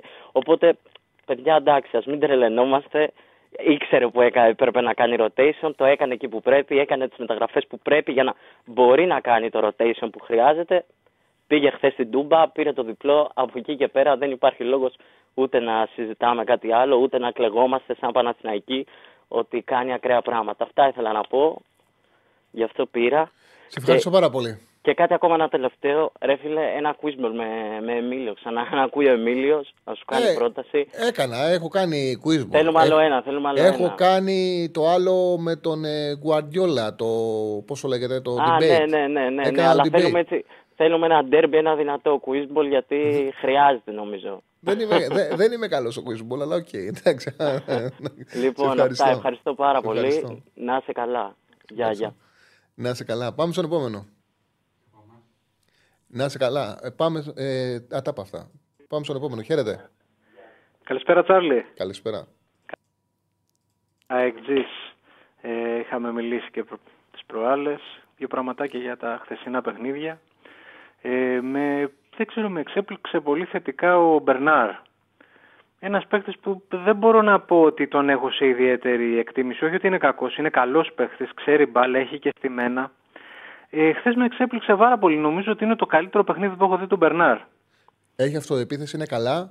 Έπαιξε ρόλο που έπαιζε στην πλευρά του ο Ότο, ο οποίος δεν είχε ανεβάσματα, δεν ήταν σε καλή ατομική κατάσταση και με το χρόνο κουραζόταν. Όμως όλες οι κινήσεις του είχαν μια σπάνια για Μπερνάρ αυτοεπίθεση και έμπαινε και μέσα στην περιοχή. Δηλαδή τον ε, Μπερνάρ δεν τον βλέπαμε να χώνεται μέσα στην περιοχή. Εχθές πέρναγε τον παίκτη του, χωνόταν μέσα στην περιοχή, πήγαινε μέχρι τέλου τις ενέργειές του. Αυτό Ή- μου κάνει εντύπωση Ναι, εμένα. ναι, ναι, ναι, δεν τον ναι. έχω ξαναδεί να το Ναι, κάνει ναι. αυτό το πράγμα. Όντως, όντως. Αυτός πήρε Ε, εγώ, μεταγραφή, αυ- νομίζω. εγώ αυτό δεν. Ναι, Σιμινέρο, αυτό δεν έλεγα Ναι. συνέχεια. Ότι βλέπαμε τον, τον Μπερνάρ να κατεβάζει την μπαλά, να είναι στη σέντρα, να περνάει λίγο και να τη δίνει. Ποτέ δεν- να κάνουμε ο και ποτέ δεν τον βλέπαμε να πηγαίνει στη τελική φάση. Εχθές συνέχεια πήγαινε στη τελική φάση. Δεν ξέρω αν τους έχει αλλάξει σε αυτά τα πράγματα τη λογική και ο Τερήμ. Δηλαδή, έχει, γιατί η λογική του Τερήμ είναι να είναι πιο αποφασιστική η ομάδα. Να μπαίνει, να χώνεται πιο πολύ μέσα στην περιοχή, να πηγαίνουν περισσότερο ο ένα με έναν. Το ζητάει συνέχεια αυτό ο Τερήμ και ίσως αυτό το γεγονός να έχει απελευθερώσει και τον Μπερνάρ. Είχαν και ένα προπονητή του Γιωβάνοβιτς και δεν το λέω για να του κατηγορήσω, το λέω γιατί αυτή είναι η λογική του. Που ήθελε πολύ πάσα-πάσα. Που ήθελε πολύ, δηλαδή τους έλεγε: Μην πάτε για επίθεση, περιμένετε την κατάλληλη ευκαιρία να βρείτε το χρόνο για να την κάνουμε καθαρή την ευκαιρία. Δεν τον ένοιαζε σε, σε ευκαιρίες με συχνότητα. Ενώ ο Τερήμ σου λέει πήγαινε στο ένας με έναν, τον άκουγε, σούταρε, παίρνα, κάνε. Είναι διαφορετική φιλοσοφία. Κοίταξε και εγώ νομίζω πραγματικά ότι ο Τέριμ ε, τουλάχιστον από τα τελευταία παιχνίδια ότι μάλλον τον έχει ωφελήσει τον Παναθηναϊκό. Φυσικά αυτά θα τα δούμε και στην πορεία, αλλά έτσι όπως έχει έρθει το πράγμα γίνεται, το μάτι της Κυριακής θα γίνει κανονικά έτσι το πάω Όλα, όλα κανονικά, όλα κανονικά. Ωραία. Ε, νομίζω, όχι νομίζω, είναι απίστευτα κομβικό παιχνίδι της Κυριακής γιατί δεν ξέρω ε, αν είναι η αίσθησή μου. Ε, έχω την εντύπωση ότι είναι λίγο πειραγμένο αυτή τη στιγμή το μυαλό του ΠΑΟΚ. Ε, και ας πούμε ότι γίνεται την Κυριακή ένα διπλό. Έστω και χ, αλλά και γιατί όχι και διπλό. Δηλαδή ο Ολυμπιακός τα παίζει όλα για όλα, άγχος δεν έχει, να κερδίσει μόνο έχει. Ε, μετά γίνεται τρελή στο πρωτάθλημα. Ε, και σε αυτό που λες, αν ο Πάουκ δεν κερδίσει και την Τετάρτη έρθουν έτσι τα πράγματα και δεν περάσει και αποκλειστεί, θα κινδυνεύει σε 10 μέρες εκεί που όλοι πίστευαν και όλοι λέγανε ότι είναι σε καλύτερη του κατάσταση και είναι η πιο χρηματισμένη ομάδα του πρωταθλήματος να παίξει τρία παιχνίδια εντός έδρας και να μην κερδίσει κανένα και να αποκλειστεί και από το κύπελο. Και να έχει χάσει και την πρώτη θέση στο πρωτάθλημα. Δηλαδή ξαφνικά σε 10 μέρες όλα τα πλεονεκτήματά του να αναιρεθούν. Ε, είναι κομβικό την Κυριακή. Γιατί ό,τι και να γίνει το κύπελο, στο κύπελο, αν κερδίσει τον Ολυμπιακό, μένει πρώτος. Δηλαδή και να αποκλειστεί, να μην κάνει ανατροπή στο κύπελο, είναι πρώτος αν κερδίσει τον Ολυμπιακό. Οπότε είναι καλά. Είναι πολύ σημαντικό παιχνίδι για τον Πάουκ. Και γι' αυτό το λόγο δεν τον συμφέρει να αναβληθεί, γιατί έπρεπε να, έχει, να, να κοιτάξει να φτιάξει το κλίμα του. Ευχαριστούμε τον φίλο το μηχανάκι για το 1 ευρώ donate. Έχει και το δικαίωμα να κάνει και το μηχανάκι και το άλλο, αν θέλει σήμερα. Ε, Έλα, έτσι. Τι, τι είναι αυτός που λέει για το μηχανάκι, ο Ναι, τρελός; ναι. Α, Όχι, μην το λες, εντάξει. μην το λες τρελός. το- Για πλάκα μου, ρε. Ναι, μόνο, εντάξει. Καλό πρωί. Ε, στην Ευρώπη, μεγάλος ρήφος. Η Ευρώπη όταν λέω το Champions League. Μεγάλος Έπεσε; Φίλε, σε χάσαμε. Κό, κόπηκε για λίγο η γραμμή. Πάμε στην Ευρώπη, έλεγες. Με τρομάζει λίγο η Real γιατί δεν τη συμπαθώ καθόλου. Και επειδή δεν βρίσκω άλλη ομάδα. Ζούμε μια εποχή που δεν υπάρχουν πλέον οι ομάδες τρένα. Δεν υπάρχει Μπαρσελόνα, Ρεάλ όπως ήταν πριν κάποια χρόνια, Bayern ναι. κτλ. Είναι ένας πραγματικά. Η Bayern χθες είχα ακολουθήσει λίγο τη συμβουλή σου που ήταν πάρα πολύ σωστή για τα Ε, δύο έπεσε διπλά. Η Ρουφιάνα, η Bayern που την αντιπαθώ πάρα πολύ, δεν μου το κάνει το χατήρι. Και αντιπαθώ και πολύ και τον Ντούχελ. Δεν ξέρω, το στυλ του μου είναι αντιπαθέστατο. Δεν τον γουστάρω καθόλου αυτόν τον άνθρωπο. Πάντως η Bayern έχει χάσει ενώ βλέπεις ότι καλούς παίχτες έχει, έχει χάσει δεν ξέρω την άβρα της, το χαρακτήρα της, πάντως ε, δεν την βλέπω να... Μπορεί να περάσει τη Λάτσιο, μπορεί να της βάλει 3-4 γκολ. Νομίζω ότι θα την περάσει την Αϊλάτσιο, αλλά ναι, δεν, φαίνεται ότι δεν είναι για παραπάνω. Δεν με γεμίζει, ενώ αντίθετα ε, η Ρεάλ έχει αυτό το, το, το, το, το πούστικο που έχει στα, σε αυτό το θεσμό που είναι δικός της θεσμός και την φοβάμαι. Και έχει και κανένα δύο παίχτες, δηλαδή έχει κάτι Βινίσιους, κάτι τέτοια, κάτι Μπέλιγχαμ κτλ. που μπορούν να την φτάσουν στον τρόπο. Και έχει μάθει να αντέχει την πίεση και με αυτούς τους παίκτες που είπες, με το ταλέντο τους, με την ελευθερία που τους δίνει ο Αντσελότη αλλά και με το κουτσάρισμά του, να παίρνουν και παιχνίδια χωρίς να είναι καλύτεροι. Δηλαδή η Ρεάλ έχει αυτό το πλεονέκτημα, το που δεν μπορεί να τη ζυγίσει εύκολα. Είναι η μόνη ομάδα που δεν χρειάζεται να είναι καλύτερη για να κερδίσει. Πα, δηλαδή πα, πα, στο πα, τελευταίο Champions League ήταν τρομερό, αλλά στα knockout με City, Chelsea, Παρί και στο τελικό Liverpool και, στις, και στα τέσσερα, στα 6 goals υπολοιπόταν για πολύ. Και το πήρε. Δεν έκανε μια Όλες. πρόκριση. Όλες οι προκρίσεις που έκανε ήταν Δεν υπάρχει αυτό. άκρο εκνευριστικές. Ε, παιδί μου, εντάξει, εκνευριστική για σένα που δεν είσαι ρεάλ, αλλά εγώ σου Ναι, λέω. σαν πρα- ναι, σαν μα πρα- για μένα λέω. Ναι, εγώ σου λέω σαν πραγματικότητα. Ότι Μα έτσι γίνεται, γίνεται να περάσεις ένα ζευγάρι και να είσαι κατώτερος. Και να, ο αντίπαλος να πρέπει να σου κάνει στα δύο μάτσε 6,5 γκολ, εσύ 1,82 και να περάσεις. Γίνεται. Ρε, το έκανε. Ε, στο, στο- το έκανε με την Chelsea, το έκανε με την Παρή, το έκανε και με τη City. Αυτό δεν γίνεται. Και το έκανε και στο τελικό. Είναι μια ευκαιρία φέτος. Ξέρεις, είναι στυλ χρονιάς. Α πούμε, πώς ήταν το 2004 που είχαν πάει κάτι Μονακό, κάτι Πόρτο, κάτι τέτοια. Μήπως κάποια ομάδα που δεν μας την πιάνει το μάτι. Ε, αν και εγώ δεν έχω δει καμιά που να με καμιά πείσει. ίντερ είναι τέτοια. Ή, Η ή- Ίντερ έχει μεγάλη ευκαιρία φέτος να κάνει Ναι. κάτι τέτοιο. αυτή που θα περάσει από το Ιντερ Ατλέτικο. Συνήθως σε τέτοιες χρονιές όπως λες εσύ, οι Ιταλοί εποφελούνται. Να δούμε. Να δούμε. Πιθανόν. Να πιθανόν. δούμε. Ε, χάρηκα που σ' άκουσα, Τσάρλι. Να είσαι καλά, φίλε μου. Να είσαι καλά. Καλή συνέχεια. Ευχαριστώ πάρα πολύ το φίλο το Craftwork που λέει πόσο μου αρέσει αυτό το δύο ώρο. Περνάμε πολύ ωραία. Ε, πάμε στον επόμενο. Έλα, πάμε. Έλα. Καλησπέρα. Καλησπέρα, φίλε. Θες ανάλυση, δεν να κάνεις τα δικά σου; Α, όχι, θέλω να πω κάτι γιατί σχετικά με την αναβολή που ζήτησε ο Ολυμπιακός του ΠΑΟΚ. Μμμ. Ε, αυτή η αναβολή καταρχάς θα ήταν σκάνδαλο ε, για το πρωτάθλημα. Ε, η ΑΕΚ ε, θα, δεν μπορεί να δεχτεί αναβολή διότι πρέπει να παραδώσει το γήπεδο για τον τελικό του conference αρκετά νωρίς. Ισχύει. Αυτό σημαίνει, αυτό σημαίνει ότι θα έπρεπε να παίξει τα τελευταία 3-4 παιχνίδια εκτός έδρα σερή. Κάτι το οποίο δεν θα γινόταν προφανώς. Μιλάμε για τον ορισμό ε, του σκανδάλου. Δεν θα μπορούσε η ΑΕΚ να δεχτεί να παίξει 4 παιχνίδια σερή εκτός έδρας στο, τέλ, στο τέλος των playoff. Πώς θα τα καταφέρει να βγάλει 4 παιχνίδια σε μια μισή εβδομάδα; Με Ολυμπιακό, Παναθηναϊκό, ΠΑΟΚ και το πρωτάθλημα λογικά να κρίνεται εκεί πέρα. Είναι, ξέρεις, Και την καταλαβαίνω, αναβολή- ξέ, ξέρεις, καταλαβαίνω. Έχει δίκιο και είναι ένα λόγος που δεν ψήφισε η ΑΕΚ υπέρ. Ξέρεις, βλέπω ότι η φωνή σου έχει επηρεαστεί και έχει ένα γρέζι. Ε, κάνω λάθος. Έχει, ε, έχει σαν ένα μαρσάρι είναι. Α, είμαι λίγο, είμαι λίγο άγρωστος, εγώ είμαι λίγο κουκωμένος γι' αυτό. Δώσε μου 10 δευτερόλεπτα, ρε φιλέ. Δώσε μου 10 δευτερόλεπτα. Ναι. Ο φίλος που υπογράφει Μιθούνη Χαρίελο. Μιθούνη ε, Χαρίελο. Μα δίνει 2 ευρώ donate και λέει Τσάρλι Παρή με Ζλάταν με Νεϊμάρ ή με Εμπαπέ. Για τους φίλους της Παρή, η Παρή είναι με Ζλάταν. Εμένα μου αρέσει ο Εμπαπέ.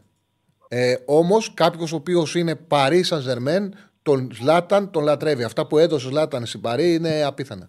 Απίστευτα πράγματα σε μια εποχή που τότε έγινε το νούμερο 1 η Παρί. Έλα, φίλε. Την αναβολή την ε, ζήτησε ο Ολυμπιακός ή ο ΠΑΟΚ; Ολυμπιακός, Ολυμπιακός.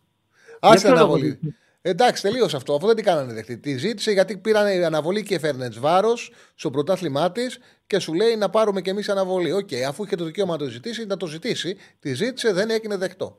Οκ, δεν, είναι, δεν ήταν κάτι, ρε παιδί μου, ακραίο. Ζήτησε αναβολή, δεν την πήρε. Οκ.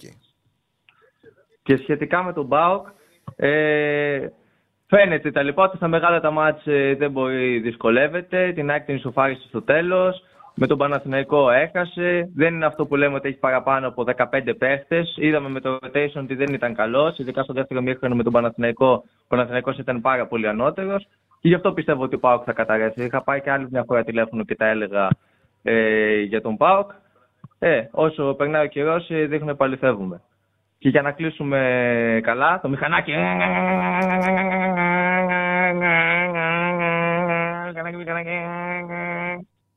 Έγινε.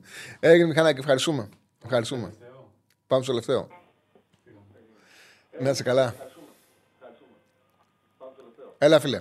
Ε, για χαρά, αγόρι μου, τι έγινε; Κα- Μια χαρά, μια χαρά. Ο Γιώργος, ο Μπάγερν είμαι. Έλα, Μπάγερν. Τι είδες, για πες τα. Εσύ τι ψήφισες, καταρχάς, θέλω να μου πεις. Για ποιο πράγμα; Κάναμε ένα poll, το είδες μάλλον. Α, Για- όχι, ναι, δεν, δεν ψήφισα, Τσάρλι, γιατί είχα κάποιες δουλειές. Οκ. Και ήμουν πέρα δώθε. Κάναμε ένα poll για ποιον θα θέλατε επόμενο προπονητή της Μπάγερν. Για ξαναπές μου, ναι. ναι, ο Ζιντάν πήρε 36%, ο Μουρίνιο 35%, ο Φλικ πήρε, που είναι, ε, πήρε 10 κάτι, 18% Ναι, και ναι. 13% πήρε, και 13% πήρε ο Τούχελ. Να παραμείνει. Εσύ ποιο θα Είμαι- ψήφιζες; Είμαι ανάμεσα στο Ζιντάν και στο Φλίνκ. και στο Φλίνκ, οκ. Μουρίνιο δεν ξεπερασμένο. οκ. Ε, πολύ στεναχωρημένος. Με την Μπάγερν δεν καθόλου καλή.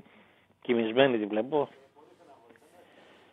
Δεν Ε, ξέρω κλείσε το τώρα. YouTube γιατί το ακούμε από πίσω. Κλείσ' το. Α, Βλέπω κοιμισμένη την ομάδα. Αυτή η Λάτσιο ήταν για 3-4 γκολ τώρα. Δεν μπορεί να τη βάλεις. Τι να πω. Δεν ξέρω. Ούτε εγώ δεν το περίμενα. Δεν περίμενα να. Και ξέρεις ποιο το ανησυχητικό; Ότι την Bayern είτε είναι καλή είτε είναι κακή. Βλέπεις από τις πίσω γραμμές επιθέσεις. Έχει το στυλ της να ανεβαίνουν τα κρέα back. Να σου πατάνε την περιοχή. Δεν πάταγαν περιοχή από την πίσω γραμμή. Δεν, πήγαινα, Ναι, ναι. δεν πήγανε σε εκτέλεση στο τέρμα απέναντι στη Λάτσιο. Δεν Ε, ξέρω, ναι, και αυτοί οι παίχτες που έχουμε τώρα δεν, δεν είναι ρε παιδί μου επίπεδο τώρα. εντάξει, γιατί με Α, τον δύο, Φλικ. Δύο, τρεις. Ο Κίμιχ και ο Γκορέτσκα ήταν στον άξονα. Ναι, ο Σανέ ναι. δεξιά. Ο Μουσιάλα είναι τρομερό ταλέντο. Ο Χάρη Κέιν. Δεν νομίζω το πρόβλημα είναι η ποιότητα των ποδοσφαιριστών. Εγώ θεωρώ Ναι. ότι το πρόβλημα είναι ότι.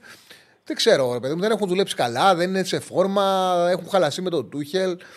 Δεν ξέρω, δεν νομίζω ότι, ότι δεν είναι. Ναι. Ναι, αυτή η ομάδα δεν μπορεί να βάλει τρία γκολ στη Λάτσιο, τώρα θα τρελαθούμε. Ναι, γι' αυτό λέω, γιατί είναι από τις καλύτερες ομάδες της Ευρώπης. Θέλετε, δεν θέλετε κάποιοι, δηλαδή, όχι εσύ, Τσάμπλη. Αλλά έλα μου ρε Bayern τώρα γερμανική ομάδα.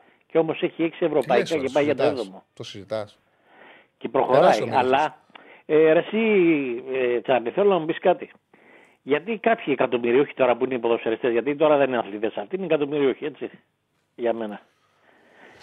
Ε, πες μου, γιατί χαλιούνται με ένα προπονητή; Δεν καταλαβαίνω. Ο άνθρωπος κάνει τη δουλειά του. Τι το χαλάει τον άλλον; Για ποιον λες τώρα; Και γενικά για τους Σε τι παίκτες αναφέρεσαι; που έχουν κάποιο πρόβλημα με προπονητές. Α, οκ, ρε παιδί μου, οι παίκτες είναι πολύ εγωιστές. Έχεις είναι μιλήσει με αυτό, παίκτες. Δεν υπάρχει εγωισμός τους. Δεν υπάρχει εγωισμός τους. Δεν είναι. Ναι. Ε, Καταρχάς, να ξέρεις ότι ο ποδοσφαιριστής ο οποίος βγάζει λεφτά δεν γίνεται να μην έχει πολύ μεγάλο ε, άρρωστο εγώ από την άποψη ότι όλοι όσοι είναι προσκύμενοι, ε, κον- είναι κοντά τους, θέλουν από αυτούς κάτι να πάρουν.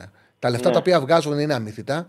Ουσιαστικά Αυτό είναι, ναι. έχουν σταματήσει να είναι ε, απλοί αθλητές. Είναι, ε, Απλά επι- από είναι, αυτό που είπα εγώ, οι επιχειρηματίες είναι για μένα. είναι επιχείρηση.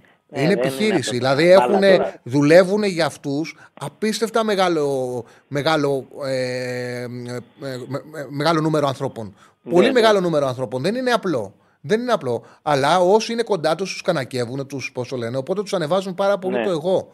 Πάρα Και πολύ κα- το εγώ. Και δύο ακόμα πράγματα και κλείνω, φίλε μου. Ε, ήθελα να σου πω, μ' αρέσει πολύ ρε φίλε σιγά σιγά ο Τερίν. Αρχίζει και δείχνει, είναι του κόβει του μπαγάσα ρε. Του κόβει. Ε, Δεν γίνεται τίποτα τυχαία. Νομίζεις ότι, ε, πώς το λένε, το λένε αυτοκράτορα στην Τουρκία και του κάνανε γήπεδο με το όνομά του εν ζωή, αν δεν είναι καλός προπονητής. Δηλαδή, τυχαίο το Ναι. έκανε. Ήταν συμπτωματικό είναι. Δεν Ξέρεις γίνεται γίνεται να μην μόνο- έχεις ένα ταλέντο ναι. και να κάνεις ό,τι έκανε ο Τερήμ. Ξέρεις που φοβάμαι μόνο μήπως επειδή είναι πίσω, επειδή είναι 70 χρονών. Τον βλέπεις να είναι 70 χρονών και να λειτουργεί σαν 70 χρονών. Ο κάθε Αυτό ηλιοάνθρωπο. να- Ο Θέλω κάθε να του άνθρωπο. κόβει δηλαδή το μυαλό, ξέρεις. Εσύ βλέπεις ότι του κόβει. Ο κάθε Όχι, εδώ άνθρωπος καλά να πάει, ναι, εντάξει. δεν, δώσε το εδώ. είναι, δεν είναι η ταυτότητά του, είναι αυτό που εκπέμπει. Είναι αυτό το οποίο βλέπεις. Ο Τερήμ είναι ένας πολύ ζωντανός άνθρωπος. Μπορεί να, είναι, να έχεις ένα προπονητή 50 και να είναι κουρασμένος. Ναι, ο Τερήμ ναι. το βλέπεις ότι έχει τσαγανό. Μην το συζητάμε τώρα. Άσε τις ηλικίες. Έχει είναι, πιστεύει, ο- είναι, ναι. είναι, ο- είναι ο Τάισον 36 Τον βλέπεις Ε, στο όχι, γήπεδο ναι. που παίρνει την μπάλα και τους φεύγει. Έχει ηλικίες. πιστεύεις δηλαδή, ναι, έχει πιστεύεις Καμιά φορά δηλαδή, έξι. ναι, έχει πιστεύεις διάβγεια δηλαδή ο Τερίμ; Τι, ε, δεν Έχει βλέπεις, δεν διάβγεια έχει. ακόμα. Ναι, Εσύ ναι. βλέπεις, δεν δεν έχει. Από ό,τι δείχνει η φίλε μου, Τσάρλι είναι μια χαρά, θα πάει χτύπα ξύλο, να τον κρατήσουμε. Αν ξέρω εγώ πάρουμε και κανένα πρωτάθλημα, ελπίζω μην το διώξει αυτό, ξέρω εγώ τι να πω. Εγώ όταν ήμουνα. Τέλο πάντων, άσου. Άσου. Λοιπόν, σε ευχαριστώ. Και, και κάτι τελευταίο, Τσάρλι. Θέλω να μου πεις αν εκτιμάς πολύ τον αθλητή και επιθετικό, φοβερό επιθετικό, τους καλύτερους ίσως, το Ρωμάριο. Ε, ναι, γίνεται να μην τον εκτιμάς. Εντάξει, Φοβερός, δεν ε. ήταν, δεν ήταν από τους αγαπημένους μου, δεν Ναι, ήταν ναι. αυτός που ξεχώριζα, αλλά ήταν σπουδαίος. Είχε ένα πέταγμα. Αυτός του Ρωμάριο είχε. Ναι. Ενώ ήταν κοντός, είχε το πρώτο πέταγμα. Έφευγε, Ναι, ναι. καθότανε, του άρεσε να κάθεται να σπάει το pressing και να κάθεται ανάμεσα στον επιθετικό, στον στόπερ. Ωραία. Και έκανε, και έκανε αυτό το ξεπέταγμα. Και έφευγε, και έφευγε κατευθείαν, σαν ε, να κάνει σπριτ σε 100 μέτρα, έφευγε 2 μέτρα από τον αντίπαλο. με το Ναι, πέταγμα αυτό του. είναι. Εντάξει, Τσάρλι. Ευχαριστώ. Να σε καλά, να Γεια, σε καλά, γεια. φίλε. Να σε καλά. Λοιπόν, λοιπόν, να πάμε και στο στοίχημα για να, βγα- για να πάμε Θεσσαλονίκη, να πάμε στο Ράγκα. Να πάμε στο Ραγκάτσι, χαιρετισμούς στα παιδιά στη Θεσσαλονίκη, σε όλους. Ε, και το βράδυ έχουν εκπομπή με τον Κώστα; Σίγουρα θα έχουν, έτσι δεν είναι;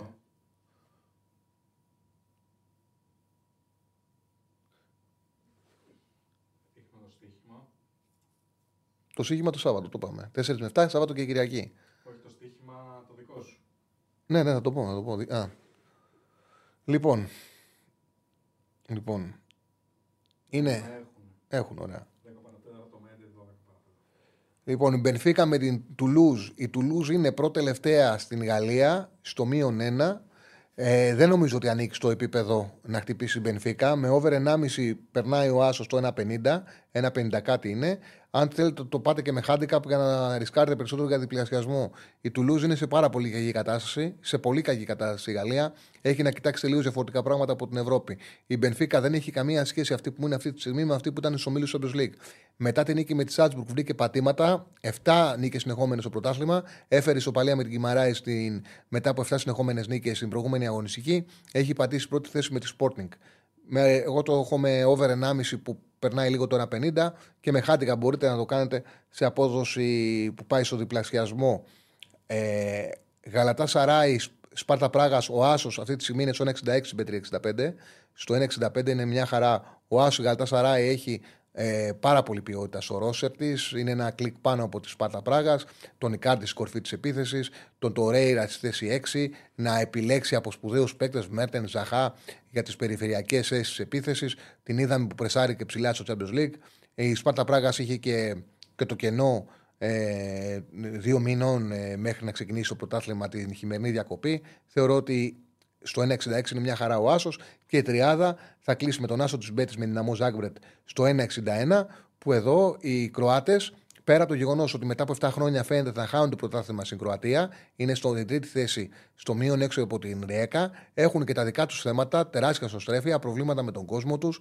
Ε, διοικητικά θέματα θα πάνε αναγκαστικά σε εκλογές με τον Ζάγετς να διεκδικεί την προεδρία του συλλόγου. Αυτός είναι και ο λόγος ότι ακόμα δεν έχει διώξει η δίκη στον προπονητή, παρότι από τη δουλειά του δεν είναι κανένας ευχαριστημένος. Νομίζω ότι η Μπέτης έχει ξεκάθαρο πλεονέκτημα να πάρει το παιχνίδι στο 1,61. Αυτή είναι, το... Αυτή είναι η τριάδα για τη σημερινή μέρα. Αυτές είναι οι επιλογές μου. Λοιπόν, Δάσκαλος ο Μεντιλίμπαρ, Παναγό Πρωτάθλημα και Ολυμπιακός δεύτερος, η χειρότερη τρίτος. Λέει ο φίλος, θα πρέπει να αλλάξει πάρα πολλά ο Μεντιλίμπαρ και δεν μπορεί να κρυθεί από τον θα βγει δεύτερος ή τρίτος. Δεν μπορεί να κρυθεί. Ε, για μένα κακώ γίνεται αυτή η λογική. Εγώ περίμενα την δίκηση του Ολυμπιακού να πάρει τον Μεντιλίμπαρ και να τον ενισχύσει με ένα, δύο, προ, με ένα συμβόλαιο για δυόμιση χρόνια και τη φετινή χρονιά να πει ότι κάνε μας ομάδα και ότι βγει. Ίσως έτσι είναι και πιο εύκολο ε, κιόλας να πάει καλά. Κοιτάξτε να δείτε, ο Ολυμπιακός εγώ δεν αποκλείω. Μπάλα είναι. Να περάσει φαίνεται βάρο και να πάρει αποτέλεσμα σε τούμπα. Μα και πέρσι συνέβη αυτό. Πήγε στην ο Παπαρίνα τελευταία αγωνιστική και έκανε διπλό. Του βγήκε το παιχνίδι, έπαιξε πίσω, δέχτηκε φάσεις και ήρθε με ένα τρία. Το βράδυ κάνανε δεξίωση ευχαριστημένος ο Μαρινάκης. Ήταν παροδικό όμως. Ήταν παροδικό γιατί η ομάδα δεν είχε δουλέψει καλά ώστε να μπορέσει να πάρει το πρωτάθλημα από τον Παναθηναϊκό και από την ΑΕΚ. Δεν είχε δουλέψει καλά. Και αυτό και ακόμα και να πάει καλά στα πρώτα παιχνίδια με Μεντιλίμπαρ, παροδικό θα είναι. Δεν είναι ο φετινός Ολυμπιακός με τη δουλειά που έχει κάνει τα προηγούμενα χρόνια έτοιμος για να πετύχει κάποια σημαντική επιτυχία. Φάνηκε αυτό. Μιλάμε για ομάδα που το ξαναλέω ότι από πέρσι το καλοκαίρι σε τέσσερις μεταγραφικές περιόδους, μία, δύο, τρεις, μία, δύο, τρει, τέσσερις μεταγραφικές περιόδους, έχει πάρει 56 παίκτες. Αυτό το νούμερο είναι σοκαριστικό. Ποιος να τους δέσει. Και έχει αλλάξει 7 προπονητές. Τι ψάχνουμε να βρούμε τώρα, γίνεται αυτή η ομάδα να πετύχει; Γίνεται να πετύχει αυτό το πράγμα, δεν γίνεται. Δηλαδή, το ξαναλέω, δεν, αν θέλανε την πρόσχερη επιτυχία, ας κατάγαν του σε, σε Λαϊδόπουλο και ας σου βάζανε δίπλα και έναν έμπειρο, σου βάζανε το λεμονί, να του βάζουν ένα σόπλο ποιον να είναι, να κάνουν δίδυμο και να πάνε να διαχειριστούν τα παιχνίδια με βάση όσα έχουν δει. Ένας ξένος προπονητής με νοοτροπία, με μια, μια φιλοσοφία, δεν έχει νόημα. Το πιο πιθανό είναι, άμα θέλει να την εφαρμόσει, να σου πειράξει την ομάδα και να σου κάνει και λάθη στην αρχή και να το απληρώσει. Δεν λέω ότι αυτό θα συμβεί. Δεν λέω ότι αυτό θα συμβεί. Αλλά ακόμα και να κερδίσει, δεν έγινε και κάτι. Δεν έγινε και κάτι. Πολύ γρήγορα ο Ολυμπιακός θα δείξει τα προβληματάκια του τα οποία έχει. Δεν γίνεται να μην τα έχει. Μια ομάδα με τόσες πολλές αλλαγές.